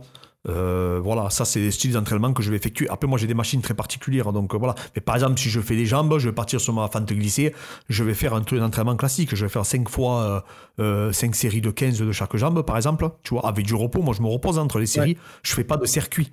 Oui. Tu vois, j'enchaîne pas les circuits. mais par contre, en fait, j'ai toujours, j'ai compris par la suite qu'on n'est jamais aussi fort que son maillon le plus faible. Hmm. Tu vois, voilà. Donc en fait, moi, mon objectif, c'est de pallier à mes faiblesses et de renforcer mes points forts. Et en fait, c'est pour ça qu'il y a un gros travail unilatéral et un gros travail d'isolation et que j'ai la chance d'avoir des outils très particuliers aussi, qui me permettent vraiment de recruter et de solliciter mes muscles. Euh, pour te donner une idée, rien qu'en poignet, on a 4500 euros de poignet. De poignet, c'est les poignets de. J'ai vu, vous avez des trucs hyper sympas en poignet, ouais. Ouais, ouais, et donc voilà, et donc ça, ça change tout en termes de recrutement. Tu t'aperçois quand tu fais le dos en rowing avec une poignée euh, d'une marque ou d'une autre, qui est vraiment spécifique, ergonomique, etc., tu t'aperçois que ça n'a rien à voir. Et en fait, voilà, je travaille vraiment euh, pour ressentir, pour combler et pallier à. Et surtout, je travaille pour, surtout pour durer. C'est-à-dire être bien physiquement, tout en, en, gardant le maximum, on va dire, mes perfs, et tout en, en étant encore un peu compétitif en tant que pratiquant, hein, bien entendu, pas en tant que combattant, mais pouvoir donner de l'opposition euh, à un de mes athlètes, par exemple, euh, s'il vient. Et après, moi, je suis pas un adepte des sparring durs, par exemple, hmm. aussi. Tu vois, je suis pas. voilà. La dernière fois, j'en ai fait un petit peu à thème avec le boxeur pro Marlon Brun, parce que de temps en temps, j'en fais un à thème. Euh, mais je voilà, je vais pas à fond, on va pas à fond, mais juste je monte un peu l'intensité, on appuie un peu plus les coups parce que de temps en temps, ben, on est un peu de la vieille école et de mm. temps en temps, ça fait un peu plaisir de temps en temps de voir où c'est que tu en es aussi. Tu sais, parce que tu n'as plus cette adrénaline, tu n'as plus tout ça, parce que je mets plus les gants durs. Donc, mm. euh, mais voilà, une, ça m'arrive, on va dire, une fois tous les 4-5 mois de, de mettre les casques et d'appuyer un peu plus. Euh, mais voilà, et, mais sans aller vraiment euh, jusqu'à l'échec. Mais quand je vois qu'il y en a qui le font trois fois par semaine, ça, c'est pareil. C'est un peu l'équivalent du no pain no gain. C'est-à-dire que moi, c'est un truc que constamment, euh, je, dois, je devais expliquer à mes élèves et tout ça de de pas chercher euh, du sparring dur tout le temps. Quoi, ce qui nous a sauvés, c'est que les grands champions, il y en a beaucoup qui font plus de sparring. Hein.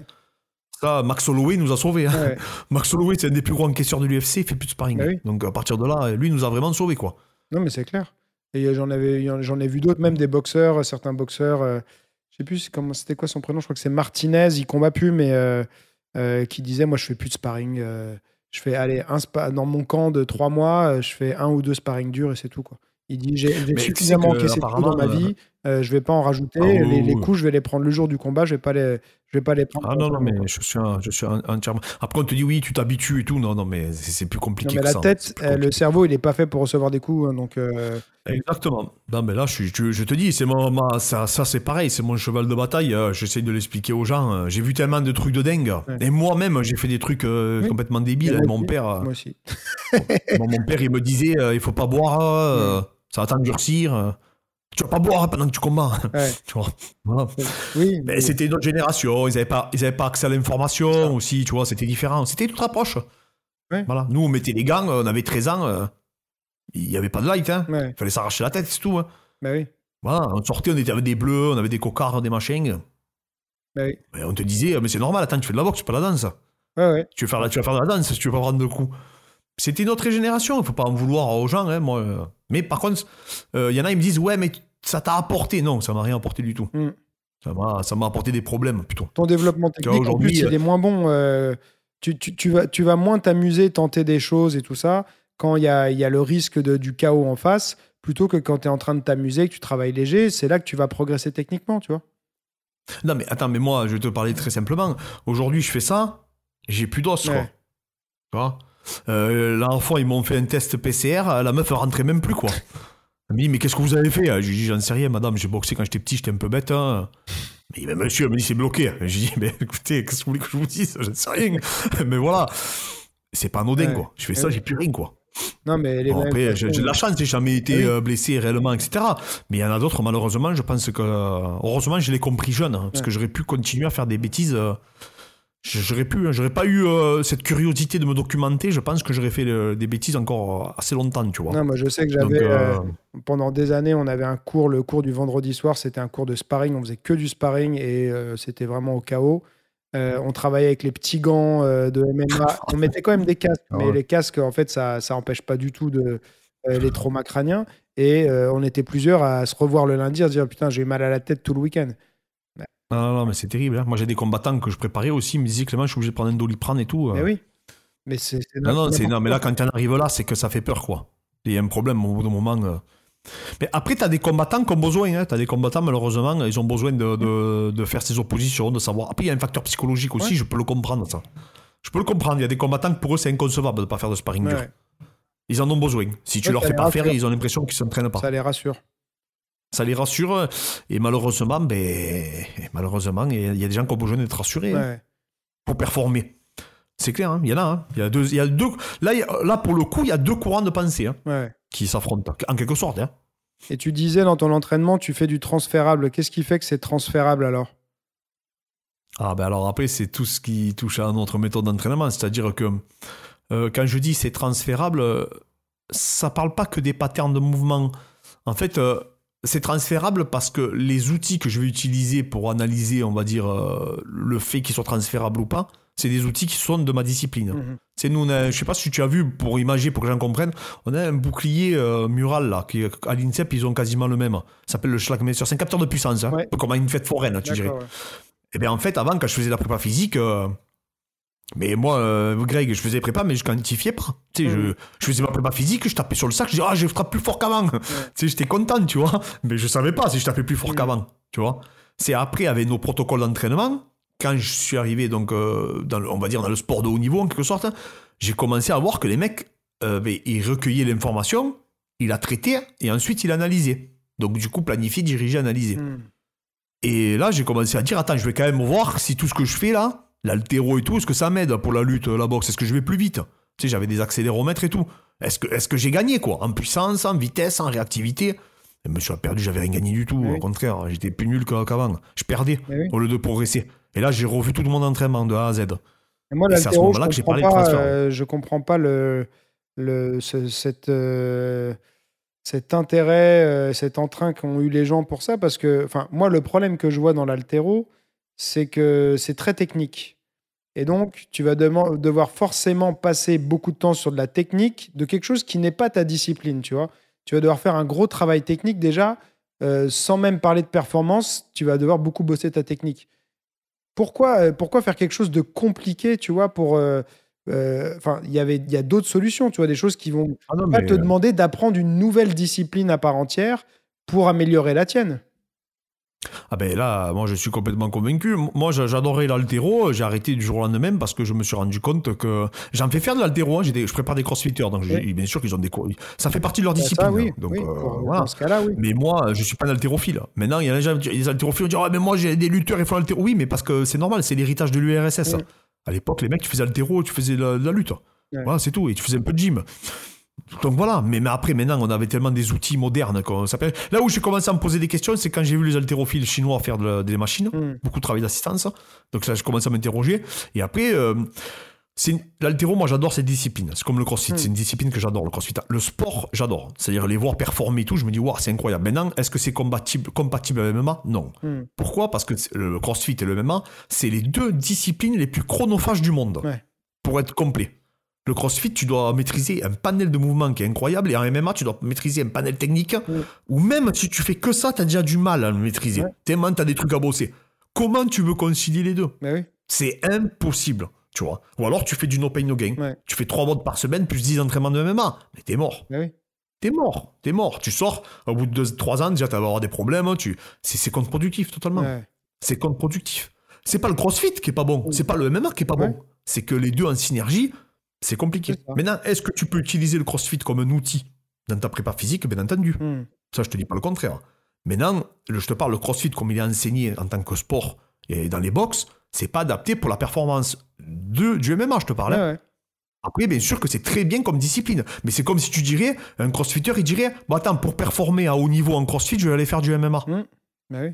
Mais tu vas dire, mais pourquoi tu veux faire du MMA Tu veux apprendre à boxer? Est-ce que ça peut t'apporter Tu sais, le côté ludique et tout, certainement. Mais après, il faut pas s'entêter. Après, c'est du bon sens, c'est ce qu'on dit, Greg. hein.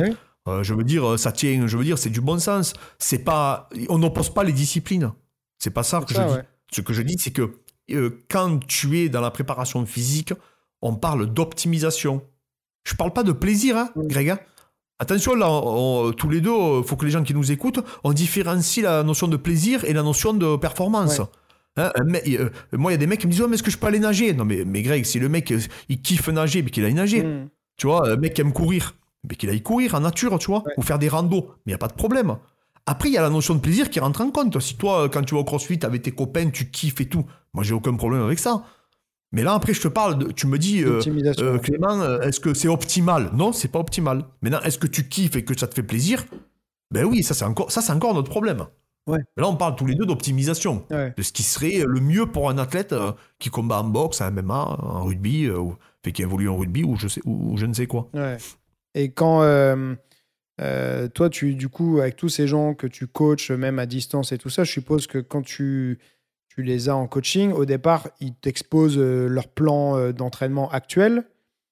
C'est quoi les plus grosses erreurs que tu vois, les plus, on va dire les erreurs les plus fréquentes qui reviennent presque tout le temps Enfin, Non, ils font a? pour- ils font- Oui, ils font pour faire. Ouais. Ils font pour faire. Voilà. Ils font pour faire. C'est-à-dire qu'il n'y a pas de. de, de- Objectif de séance Il y a ou pas- de- Il y a des objectifs, mais qui sont pas précis. Hmm. Je veux être bien. Mais ça veut rien dire d'être bien. Ouais. Tu vois, euh, tu vois, tu commences à tu veux être bien. Non, non, il faut un très précis. Euh, ils font pour faire, ils font euh, des trucs, euh, ils vont faire des cycles de force, mais tu sais pas pourquoi. Tu sais, il y a pas de le pourquoi du comment, il y est pas. Il y a que le comment, il y a pas le pourquoi derrière. Ouais. Mais quand tu sais pas pourquoi tu fais les choses, déjà tu vas dans le mur parce que tu n'as pas réellement, tu sais pas pourquoi tu fais les, tu, ben, tu, tu exécutes ce que tu fais. Et surtout, ce que je me suis aperçu, c'est que c'est un peu fourre-tout, tu vois. C'est-à-dire que Mm. tu fais, t'as toujours, alors t'as as toujours peur de pas assez faire, comme tu disais. Ouais, ouais. Une fois que tu rentres, tu dis oh putain, j'ai pas l'impression d'avoir tant forcé que ça aujourd'hui, Ouais. etc. Mais alors peut-être que c'est à cette séance-là qui va te faire le plus de bénéfices, mais tu t'en rends même pas compte. Ouais. Et en fait, tu as des gens aussi. Et alors, un autre truc aussi que je vois, euh, c'est que malheureusement, et c'est malheureux ça, hein, par contre, hein, c'est que malheureusement, en prépa physique, euh, tu peux pas. Tu peux très peu changer euh, de semaine en semaine. C'est-à-dire que le truc le plus fréquent, c'est que les gens changent du tout au tout. Hmm. C'est, euh, C'est-à-dire qu'ils vont faire une semaine, ils vont faire des mouvements, la semaine d'après, ils font des trucs qui n'ont rien à voir. Ouais. Donc ils savent jamais s'ils progressent, les mecs. Hmm. C'est-à-dire que la séance qu'ils ont fait euh, le lundi 11 janvier, mais cette séance, ils la referont peut-être qu'en juillet. Ouais. Tu vois, euh, ça, c'est vraiment des erreurs monumentales en prépa physique. Dis-toi que moi, pour donner une idée aux gens, mais je le fais pas hein, en coaching à distance, parce que sinon, euh, les gens arrêteraient. Ils me diraient, vas-y, casse-toi, euh, je te prends pas. Mais moi, pendant six mois, j'ai fait quasiment les mêmes séances. Ouais. La même semaine, identique, Ouais. Greg. À part les techniques. Hein. Je parle pas des techniques, hein, je parle pas du spécifique. hein. MMA, boxe, Ouais. tout ça, c'est autre chose. Mais je parle de la, de- des mouvements que je pratiquais. Mm. Pendant six mois, j'ai des, j'ai des, cahiers où j'ai la charge d'entraînement, le nombre de répétitions que je fais, le tonnage global, mais sur les mêmes mouvements. Mais oui. Et dès que je vois que je progresse plus à un mouvement, c'est à ce moment-là que je me pose des questions Mm. et que je commence à essayer de trouver des solutions. Mais tant que mon mouvement il est profitable, je, l'ex- je, je- on va dire je le, je le saigne au maximum quoi. Ouais. Tu vois, je m'en sers au maximum. Et euh, ça c'est vraiment une notion de progression. Ouais. Parce que j'ai mon carnet, j'ai mon feedback. Maintenant, ça je le fais pas. Je le fais pas parce que c'est pas assez ludique, il faut que ce soit ludique, donc je fais des choses logiques Hmm. qui se nourrissent les unes des autres. Parce que toi, euh, Greg, si. Logiquement, si moi je veux un bon job, ben le job, je vais devoir en faire tous les jours. Hmm. Tu vois, c'est, c'est, je, c'est pas en venant, euh, en faisant un peu de job en janvier, un peu de job en juillet, tu vois aussi bien que toi et moi que c'est mort, quoi. Ouais. Euh, on progressera pas. Mais je me rappelle. Si dans ton, si dans ton Ouais. club je viens et que tous les jours, le, si je suis un combattant professionnel, je veux le comprendre, hein, que tu me fais travailler mon direct bras arrière parce que c'est mon point fort. Tu vois, donc je vais le comprendre. Mais un mec lambda, il va dire Attends, Greg et Clément, là, ils sont gentils, vos copains, là, vos coachs, là. Et ça fait un mois que j'y vais, un mois que je fais du direct bras arrière. Ouais.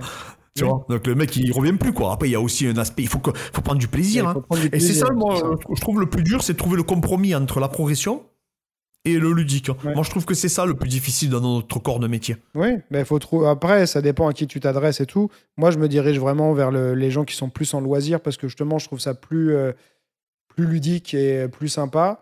Euh, et t'as pas de t'as pas de pression derrière de, de performance, euh, tout ça. Euh, du coup, tu t'éclates plus, tu peux tester plus de choses et tout ça. Mais c'est sûr que entre ce qu'on devrait faire faire pour avoir justement, comme tu disais, une progression optimale et entre ce qu'on fait, il y a souvent une différence parce qu'il y a cette notion de plaisir. Et si on retire tout plaisir à la personne, bah, la personne, elle reste pas. Donc, faut faire un compromis. C'est tout. Ouais, c'est ça. Non, mais je suis, entièrement d'accord. Mais tu vois, sur ce que tu disais, je me rappelle euh, Yuri qui me racontait quand il était encore en, Moldavie, euh, quand il était enfant, il dit il y avait un, champion dans son club, euh, je sais plus s'il était numéro 1, numéro 2 en Moldavie, mais qui avait un, c'était son, son mouvement, c'était son spécial qu'il arrivait tout le temps à placer en combat et qui, qui le faisait souvent gagner. Et il dit après chaque entraînement, quand l'entraînement était terminé, lui restait et il répétait 250 fois son spécial tu vois, alors qu'il venait déjà de faire deux heures et demie d'entraînement.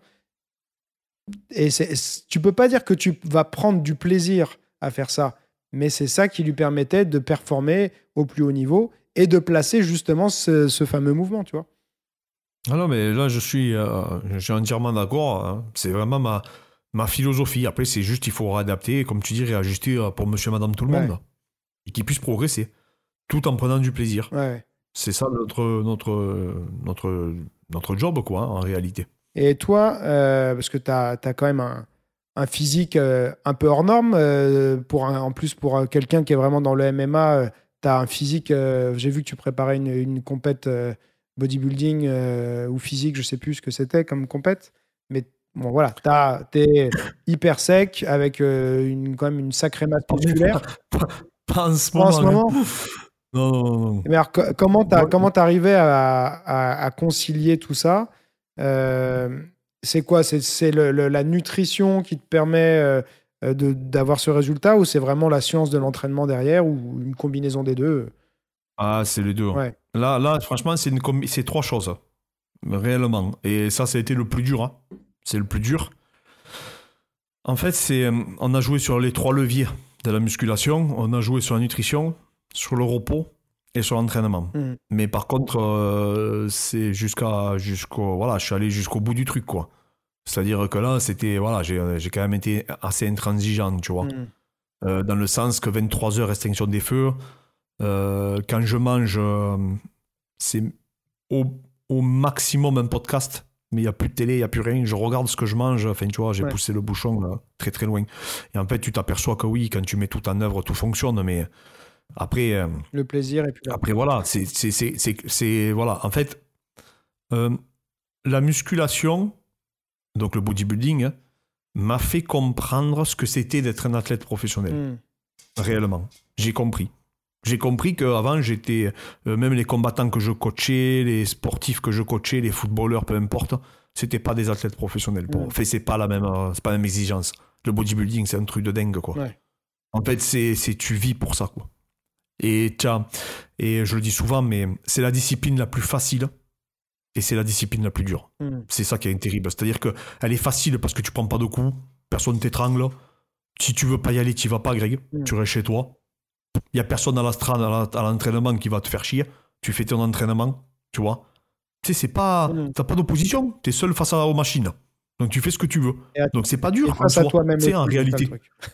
Mais par contre, il faut que tu aies une autodiscipline de malade. Et en fait, t'as pas le droit à l'erreur. Moi, je suis pas doué physique, euh, génétiquement. La seule force que j'ai, c'est que je suis un grappu. Mm. C'est-à-dire que je prends facilement de la masse musculaire. J'ai toujours été lourd. J'ai toujours fait 1m72 pour 85 euh, kilos à peu près, mm. à l'année. Euh, là, je suis à 90, 91, mais voilà, j'ai toujours été costaud. Donc, j'ai toujours eu de la masse musculaire. Mais par contre, je galère un peu à sécher, tu vois. Mm. Donc, mais, mais après, voilà, je, je, sais que je peux sécher. Donc, en fait, le, culturisme m'a fait prendre conscience qu'il fallait que je mesurais tout, que je quantifie tout. Tu vois, que j'avais pas beaucoup de leviers pour performer. Mes leviers, c'était le repos, c'était l'alimentation, c'était l'entraînement, et surtout, c'était euh, la régularité. Et ne pas faire de cheat meal, par exemple, pendant 4 mois, tu vois. c'est là où tu vas faire la différence. C'est vraiment des mecs que. C'est surtout sur l'aspect social, tu sais, c'est vraiment des mecs qui se mettent dans un contexte pour performer. les combattants feraient comme eux, les combattants de l'UFC c'est-à-dire qu'ils auraient la même hygiène de vie, je te parle, qu'un culturiste, mais je te promets que le niveau de l'UFC serait trois fois supérieur. Mm. Ça serait un truc de fou, quoi. Mais en fait, ils ont un état d'esprit. Après, ils deviennent dingues, les mecs, hein, mais ils ont un état d'esprit qui est incroyable. C'est une façon de vivre. C'est pas, tu sais, c'est un lifestyle, le culturisme. C'est pas un sport à proprement parler. Tu vois, c'est, tu vas jusqu'au bout du truc, quoi. C'est un peu comme les mecs qui font des ultra trials, euh, tu sais, qui partent des 24 heures, etc. Tu sais, c'est des mecs qui, je crois, ils font 5-6 heures de charge d'entraînement par jour. Euh. Euh, moi, MMA, et en boxe, en rugby, enfin, tous les mecs que je prépare en foot, enfin, tout je te dis franchement, ils mangent plus ou moins ce qu'ils veulent. Bon, après, ils font attention, tu vois, mais, mais t'as capté quoi. Les mecs, ils s'entraînent, après, s'il faut aller manger des plats, des, des, des, des, des, pâtes à la bolognaise, ils vont les manger. Fait, tu vois, ils sont pas intransigeants. Ils regardent des séries Netflix qu'à 2h du matin, euh, mm. le lendemain, après, ils se lèvent.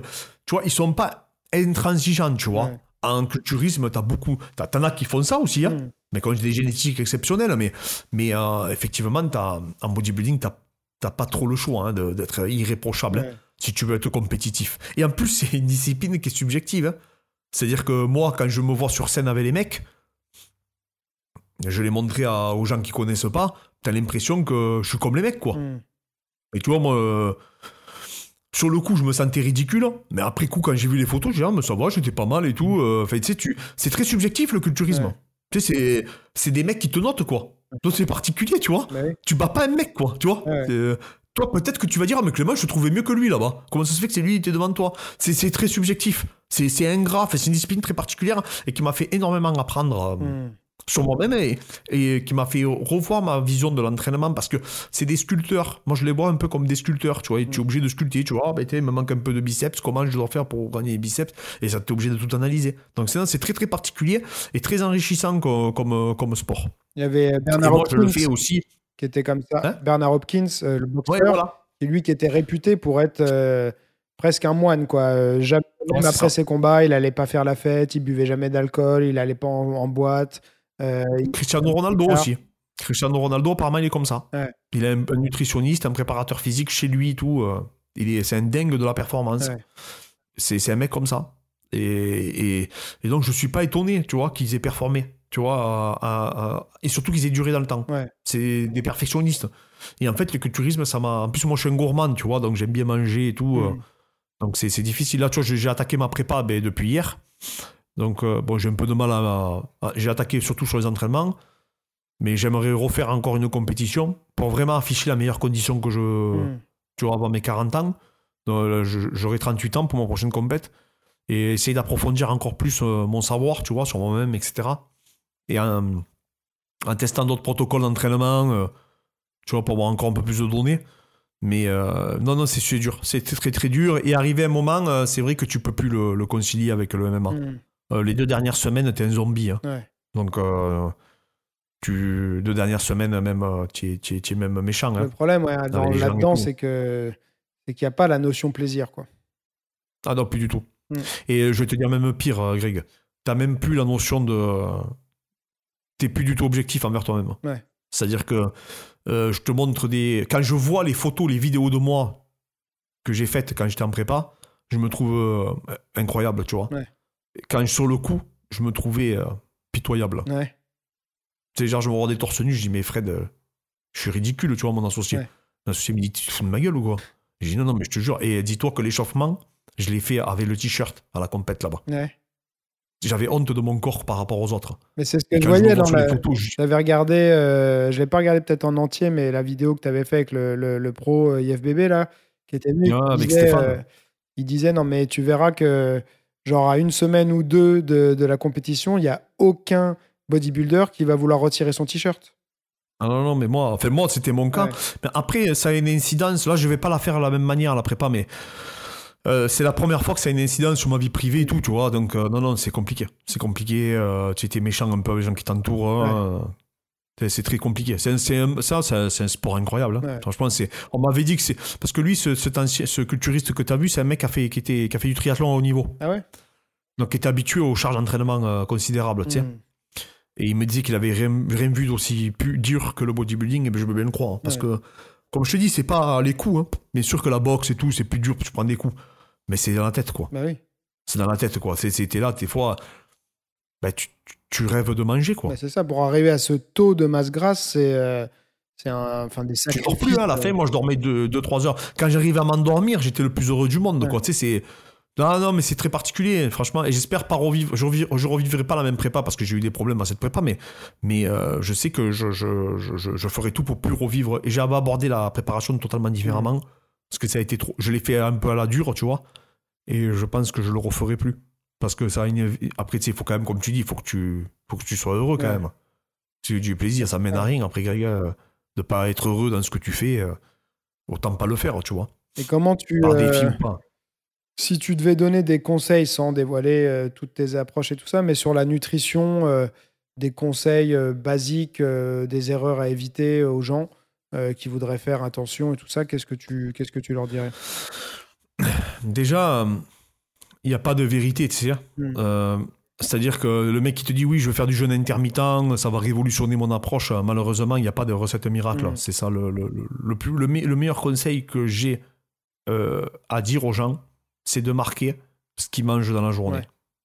D'être objectif. Et tu le notes. Hein. Et après, tu vois les calories. Hmm. Et les macros, les, les, micronutriments, comme ils sont répartis. Voilà. Franchement, c'est le meilleur conseil que je peux donner aux gens. C'est avoir un feedback. C'est dire, voilà, aujourd'hui, parce que des fois, on se rend pas compte. Hein. Oui, bah oui. On se rend pas compte. On mange. Tu as mangé une gaufre, tu prends 500 calories dans la tronche, hein, mais pour toi, tu as mangé un gâteau, quoi. Au goûter, mais tu ne la vois même pas. Tu la, le tout, surtout si c'est bon, ça glisse tout seul, tu vois. C'est clair. Des fois, tu te resserres, par exemple, Greg. Mm. C'est un truc bête. Hein. Tu manges sainement. Sainement, donc on va dire, mm. euh, tu m'as compris, quoi. Parce que qu'est-ce que ça veut dire sainement Voilà, c'est toujours des débats. Hein. Mais tu vas te resservir deux fois. Au final, tu as mangé autant de calories que quelqu'un qui aurait euh, mangé euh, quelque chose d'un peu moins bien. Donc, déjà, de tout marquer. Pour moi, c'est la base. Et à partir de là, d'identifier mm. où ça bug. Et déjà, quand tu as identifié où ça bug, et le conseil que je donne aux gens, et c'est ce que je fais pour moi, faut déléguer. Parce que moi, ma diète, Greg, mm. Et pourtant, je te garantis que j'en lu, j'en ai lu des méta-analyses et compagnie. Mm. Je fais que ça toute la journée de me former. Mais si tu vois ma diète, quand c'est moi qui me l'a fait, il y a des cheeseburgers. Hein. Parce que je suis pas du tout objectif avec moi-même. Moi, ma diète, il y a des M&M's. Oui, mais c'est le problème. Euh, de... Parce que moi, je délègue. Moi, c'est mon associé qui me fait ma diète. C'est le problème. même quand on a les connaissances, quand on fait pour soi-même, euh, c'est toujours très bah. compliqué. Non, tu te diriges... inconsciemment, tu te diriges vers ce que t'aimes. Et les entraînements, c'est le pire. Les entraînements, je fais, quand il me dit mon associé, mais attends, tu fais tout ce qu'il faut pas faire, tu fais que des trucs que t'aimes, pratiquer. Mais oui, parce que oui, je kiffe, tu vois. Et c'est des mouvements où je suis fort souvent, que j'aime bien me faire. C'est logique parce que t'as pas de difficulté. donc en fait voilà, et donc c'est Fred qui s'occupe de, ma prépa et moi je m'occupe de la sienne. Ouais. Parce qu'au moins c'est comme ça. Au moins j'ai un avis objectif. Même si on est coach, en fait on n'est pas, faut, faut essayer d'éviter d'être son propre coach parce que on n'est pas objectif avec soi-même et euh, on n'arrivera pas à faire les, les, meilleurs choix et c'est sûr, ouais, c'est sûr. Ah, c'est pas optimal, on va dire. Ouais. Mais euh, non, ça, ouais, ça, ça c'est clair que c'est une vraie difficulté. Et moi, je trouve que dans la nutrition, c'est pas toujours le quoi manger, combien manger et tout. C'est vraiment l'aspect euh, mental, je trouve, qui est le plus dur. C'est je, suis un, je suis un gourmand et tout ça. Et comment comment tu arrives à, à, résister, tu vois c'est, Il faut que j'ai un objectif. Maintenant, Greg, si j'ai pas d'objectif, je te dis en toute honnêteté, c'est dur. Avant, j'arrivais. Maintenant, me dire il faut que je sois bien, non, c'est dur. c'est fort comme objectif. C'est dur. C'est là la chance que j'ai, c'est que hum, je me développe bien quand même. Enfin, je me développe bien. Euh, je suis personne, mais c'est les réseaux. J'ai beaucoup de messages d'encouragement, beaucoup de préparateurs mm. qui me contactent, qui me disent que je les inspire et tout. Et donc, je, me dois d'avoir une responsabilité intellectuelle vis-à-vis d'eux. Tu vois. Il euh, faut que je sois honnête, tu vois. Donc, je pense que quand tu t'impliques euh, comme toi sur YouTube depuis des années et tout. Mm mais ça te donne un petit objectif, tu vois. Quand même, de te dire, attends, il faut que je sois présentable quand même dans mes vidéos. Tu sais, euh, voilà. Moi, je trouve que ça motive, hein, de faire des vidéos YouTube, tu vois. Franchement, ça motive. Mais ça suffit pas. Mm. Ça suffit pas. En tout cas, hein, il y en a peut-être que ça leur suffit. Thibaut InShape, par exemple, il a une super condition actuellement. Mm. Bravo. Bravo, parce que moi, il n'a pas d'objectif précis. Hein. il n'a pas de compète, rien. Il arrive à afficher une super condition. Moi, aujourd'hui, je te dis franchement, si j'ai pas une compète, c'est compliqué c'est compliqué. L'avantage du bodybuilding, c'est que comme tu combats pas, ben, euh, même si tu fais une compète et que tu finis euh, dernier de chez les derniers, euh, hmm. tu t'en fous. C'est pour toi. Tu vois Parce que les gens vont te féliciter quand même. Parce que, auras une Parce que même si tu es le dernier des derniers dans une compétition de musculation, tu auras un super physique. Tu auras un meilleur physique que 99% des gens. voilà. Toi, tu t'en fous après de performer. Moi, j'ai été déclassé. Hmm. Parce que j'étais un peu. J'étais pas. J'avais pas le. Parce que c'est des catégories, tu vois.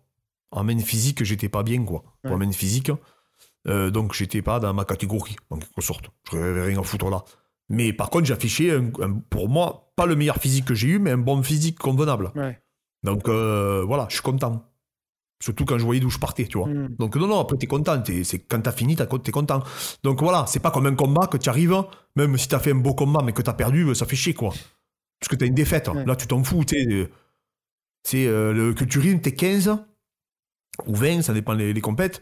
Euh, tu arrives sur la planche, tu descends, bon, tu fais ton posing, tu descends. Quand tu descends, il dit voilà, euh, tu sais, bon, il y a les juges, enfin, t'as un mec qui arrive, comme un arbitre, il dit voilà, les, six, les six qui vont au deuxième tour. hop, les six, hop, ils partent. Et après, t'en as 10, et bien, on part, nous. Hmm. Tu vois? C'est pas comme un combat où t'as la main levée, tu sais, c'est différent. Tu sais, voilà, hop, ben, les six, souvent, c'est les mieux physiquement. Ben, tu, tu jalouses pas, tu sais, tu vois les mecs, euh, ben, ils étaient mieux que toi, quoi. Tu vois? Donc après, euh, ben, au contraire, ça t'inspire hmm. pour aller plus loin. Ok. Et juste pour, euh, pour finir, j'ai vu aussi que tu, tu, utilisais pas mal les produits Nutrimuscle. Mhm. Tu, Est-ce que tu as des recommandations, sans rentrer dans du détail, mais on reste sur du général euh, sur les compléments, qu'est-ce que toi tu suggères aux gens? Euh, On ne parle pas du sportif professionnel, mais euh, le sportif loisir qui est bien impliqué, qui a envie de progresser, qu'est-ce qui, où est-ce qu'il doit mettre sa, priorité Même si pour moi les compléments ça doit pas être une priorité, mais je veux dire sur les compléments, qu'est-ce que tu considères comme le, voilà, une base. ce qui est important, quoi. Ben, les compléments de santé, hein, c'est ce que je dis toujours. Hein. Mm. Pour être en bonne santé, euh, par exemple, les multiminéraux. Bon, si tu peux les isoler, c'est mieux, mais après, ça demande un peu plus d'argent. Mais un truc simple, multivitamines, multiminéraux. Mais moi, après, j'isole. Mais bon, après, moi, c'est pas pareil, c'est autre chose. Mais, mais, euh, mais après, par exemple, des oméga 3, tu vois, tu vas prendre des choses de santé, même si les oméga 3 aujourd'hui sont un peu attaqués, mais, mm. mais quand même, il y a beaucoup d'études qui vont dans, ce sens-là. Euh, mais tu vois, tout ce qui est complément santé, la vitamine D3, MK7, mm-hmm. tu vois, voilà, pour le, système immunitaire, le sélénium, pourquoi pas, la, la colline aussi pour le foie. Euh, enfin, tu vois, tout ce qui va protéger ton organisme, euh, hmm. surtout, tu as vu, dans la période dans laquelle on, est actuellement, plus les compléments santé que la protéine ou. Euh, la protéine, plus ou moins, tu vas la retrouver dans la nourriture. Maintenant, c'est effectivement, c'est vrai que la vitamine D3, si tu vas pas au soleil, bon, MK7, c'est même pas la peine. Hein. Fait la K2, pardon, euh, c'est même pas la peine, pour la trouver c'est quasiment impossible. Euh, pareil pour les multiminéraux, le magnésium, potassium et tout, ben, euh, je vous souhaite bien du courage pour tout avoir. Donc voilà, voilà, ça c'est des trucs qui sont plus pertinents pour moi hein, que de prendre de la protéine. Ok. Et peut-être un peu de créatine aussi. Mm. Ouais, la créatine, surtout à partir d'un certain âge, j'avais vu que 5 grammes minimum, enfin voilà, 5 grammes, c'était une bonne base pour tout le monde, tu vois, sans parler du. Ouais, ouais, même pour la longévité, hein, il y a beaucoup d'études qui vont dans ce sens-là. Donc euh, voilà, tu vois, c'est des, des, des, des, Et le, bien sûr, du collagène, hein, pour les articulations, la peau. Voilà, tout ce, qui tout ce qui touche à la santé pour moi, il faut aller. Plutôt que de se dire euh, toucher à la performance. Comme je t'ai dit, c'est la prévention qui crée l'optimisation. Ouais. Et être un, euh, et être un vieux, en quelque sorte, en forme. Hmm. Tu vois? C'est ça, ouais les protéines, c'est vrai que ça a un aspect pratique, euh, parce que des fois, ça te permet bah, d'atteindre tes objectifs de protéines de la journée sans être, euh, tu vois, sans avoir à devoir digérer des grosses quantités. Ah, mais surtout nous, qu'on a des salles, euh, mm. on va pas se mentir, Greg. C'est, moi, je prends ma barre protéine Nutrimuscle, voilà. Là, je vais prendre ça à goûter. Je vais pas, c'est bon. Ma gamelle, je la prends quand je suis en, prépa les, deux derniers mois.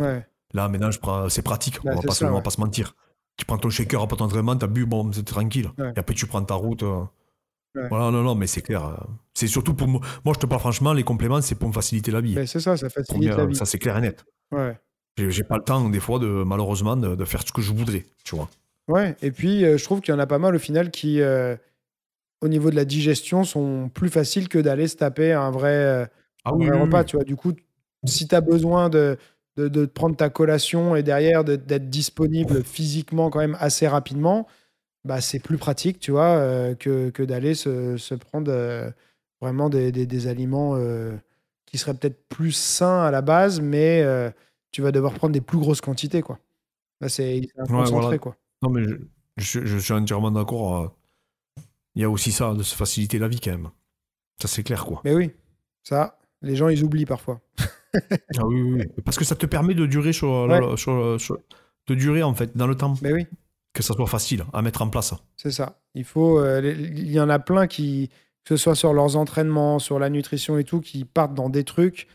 Et je- enfin, tu vois très bien que ça va pas durer parce que c'est pas quelque chose C'est difficilement applicable, effectivement, sur le long terme. Ouais. Des fois, c'est difficilement applicable. Mais oui. Ok, bah écoute, je pense qu'on a, je sais pas combien de temps on a fait, mais c'est euh, pour un premier podcast ensemble, euh, je pense que c'est déjà pas mal. Euh, on est ouais à une heure, presque 1h40. Donc bah, c'était super. Je trouvais Ben, ça, Merci beaucoup, Greg, en tout cas, pour ton invitation. bah ouais, et puis éventuellement en refaire. Allez, on va terminer, même si ça va dater du coup un peu le, le podcast, mais est-ce que tu donnes, tu prends le risque d'une prédiction pour Cyril et Francis? Oui, je, je le dis sur euh, ma chaîne YouTube, je, veux le dire. Euh, moi, je vois Cyril. Ouais, Je vois Cyril. Je pense que, ouais, je pense qu'il peut le faire. ok. Après, ça peut aller dans les deux sens, on, On est d'accord. Les deux sont bien. très forts. Et en, ré- en Euh, réalité, dans les, de. moi, dans les prédictions, je trouve que tu as toujours un peu de mal. Enfin, maintenant, je dis, voilà celui que j'aimerais bien qu'il gagne, parce que tu as quand même souvent un préféré, même si tu peux bien aimer les deux. Et après, tu dis, bon, voilà, voilà parfois ce que je. Peut-être je pense qu'il va se passer, mais j'aimerais mieux que ça se passe comme ça. Mais euh, de toute façon, c'est du. Tu vois, y a- c'est pas une, c'est- ça peut pas être une. Ça peut aller dans un sens comme dans un autre, surtout que les deux, c'est, actuellement, c'est vraiment les deux meilleurs dans la catégorie. Ouais. Donc euh, voilà. Mais moi, je pense que Cyril euh, peut le faire. Mais après, je ne serais pas surpris que Francis le connecte. hein. Ouais. Euh, Bah, il a les Francis, capacités de le connecter. le Francis du, du- du deuxième combat contre Stipe, il y avait eu une, de- une belle progression. Et tu vois, il était plus patient, plus mesuré, des défenses de takedown euh, super solides et tout. Donc, je pense qu'en tout cas, ça va être un vrai- vraiment un combat euh, très intéressant. Quoi. Surtout que le Cyril qu'on a vu contre Derek Lewis, il, il faisait flipper. hein. Ouais. Ah non, mais là, Donc, les, deux, euh, les deux sont, font flipper, hein, de toute façon. Ah, les deux sont à leur apogée, hein, je pense. Ouais. Pas, pas techniquement, Cyril. Pas techniquement, mais psychologiquement, Cyril, il est à son top, il est invaincu. Non, non, j'ai hâte de voir ce match en tout cas. Ouais, et ben moi aussi. Et puis ben, comme ça, euh, on va, on va kiffer. Bon, mais parfait. Bah écoute, merci beaucoup. Et euh, Merci façon, à toi, Greg. on reste en contact et euh, je mettrai euh, tous les liens pour te suivre et tout. Allez voir ce qu'il fait, c'est super qualitatif, super intéressant. Et c'est pour ça que je l'ai contacté. Quoi. Ben, merci beaucoup, Greg.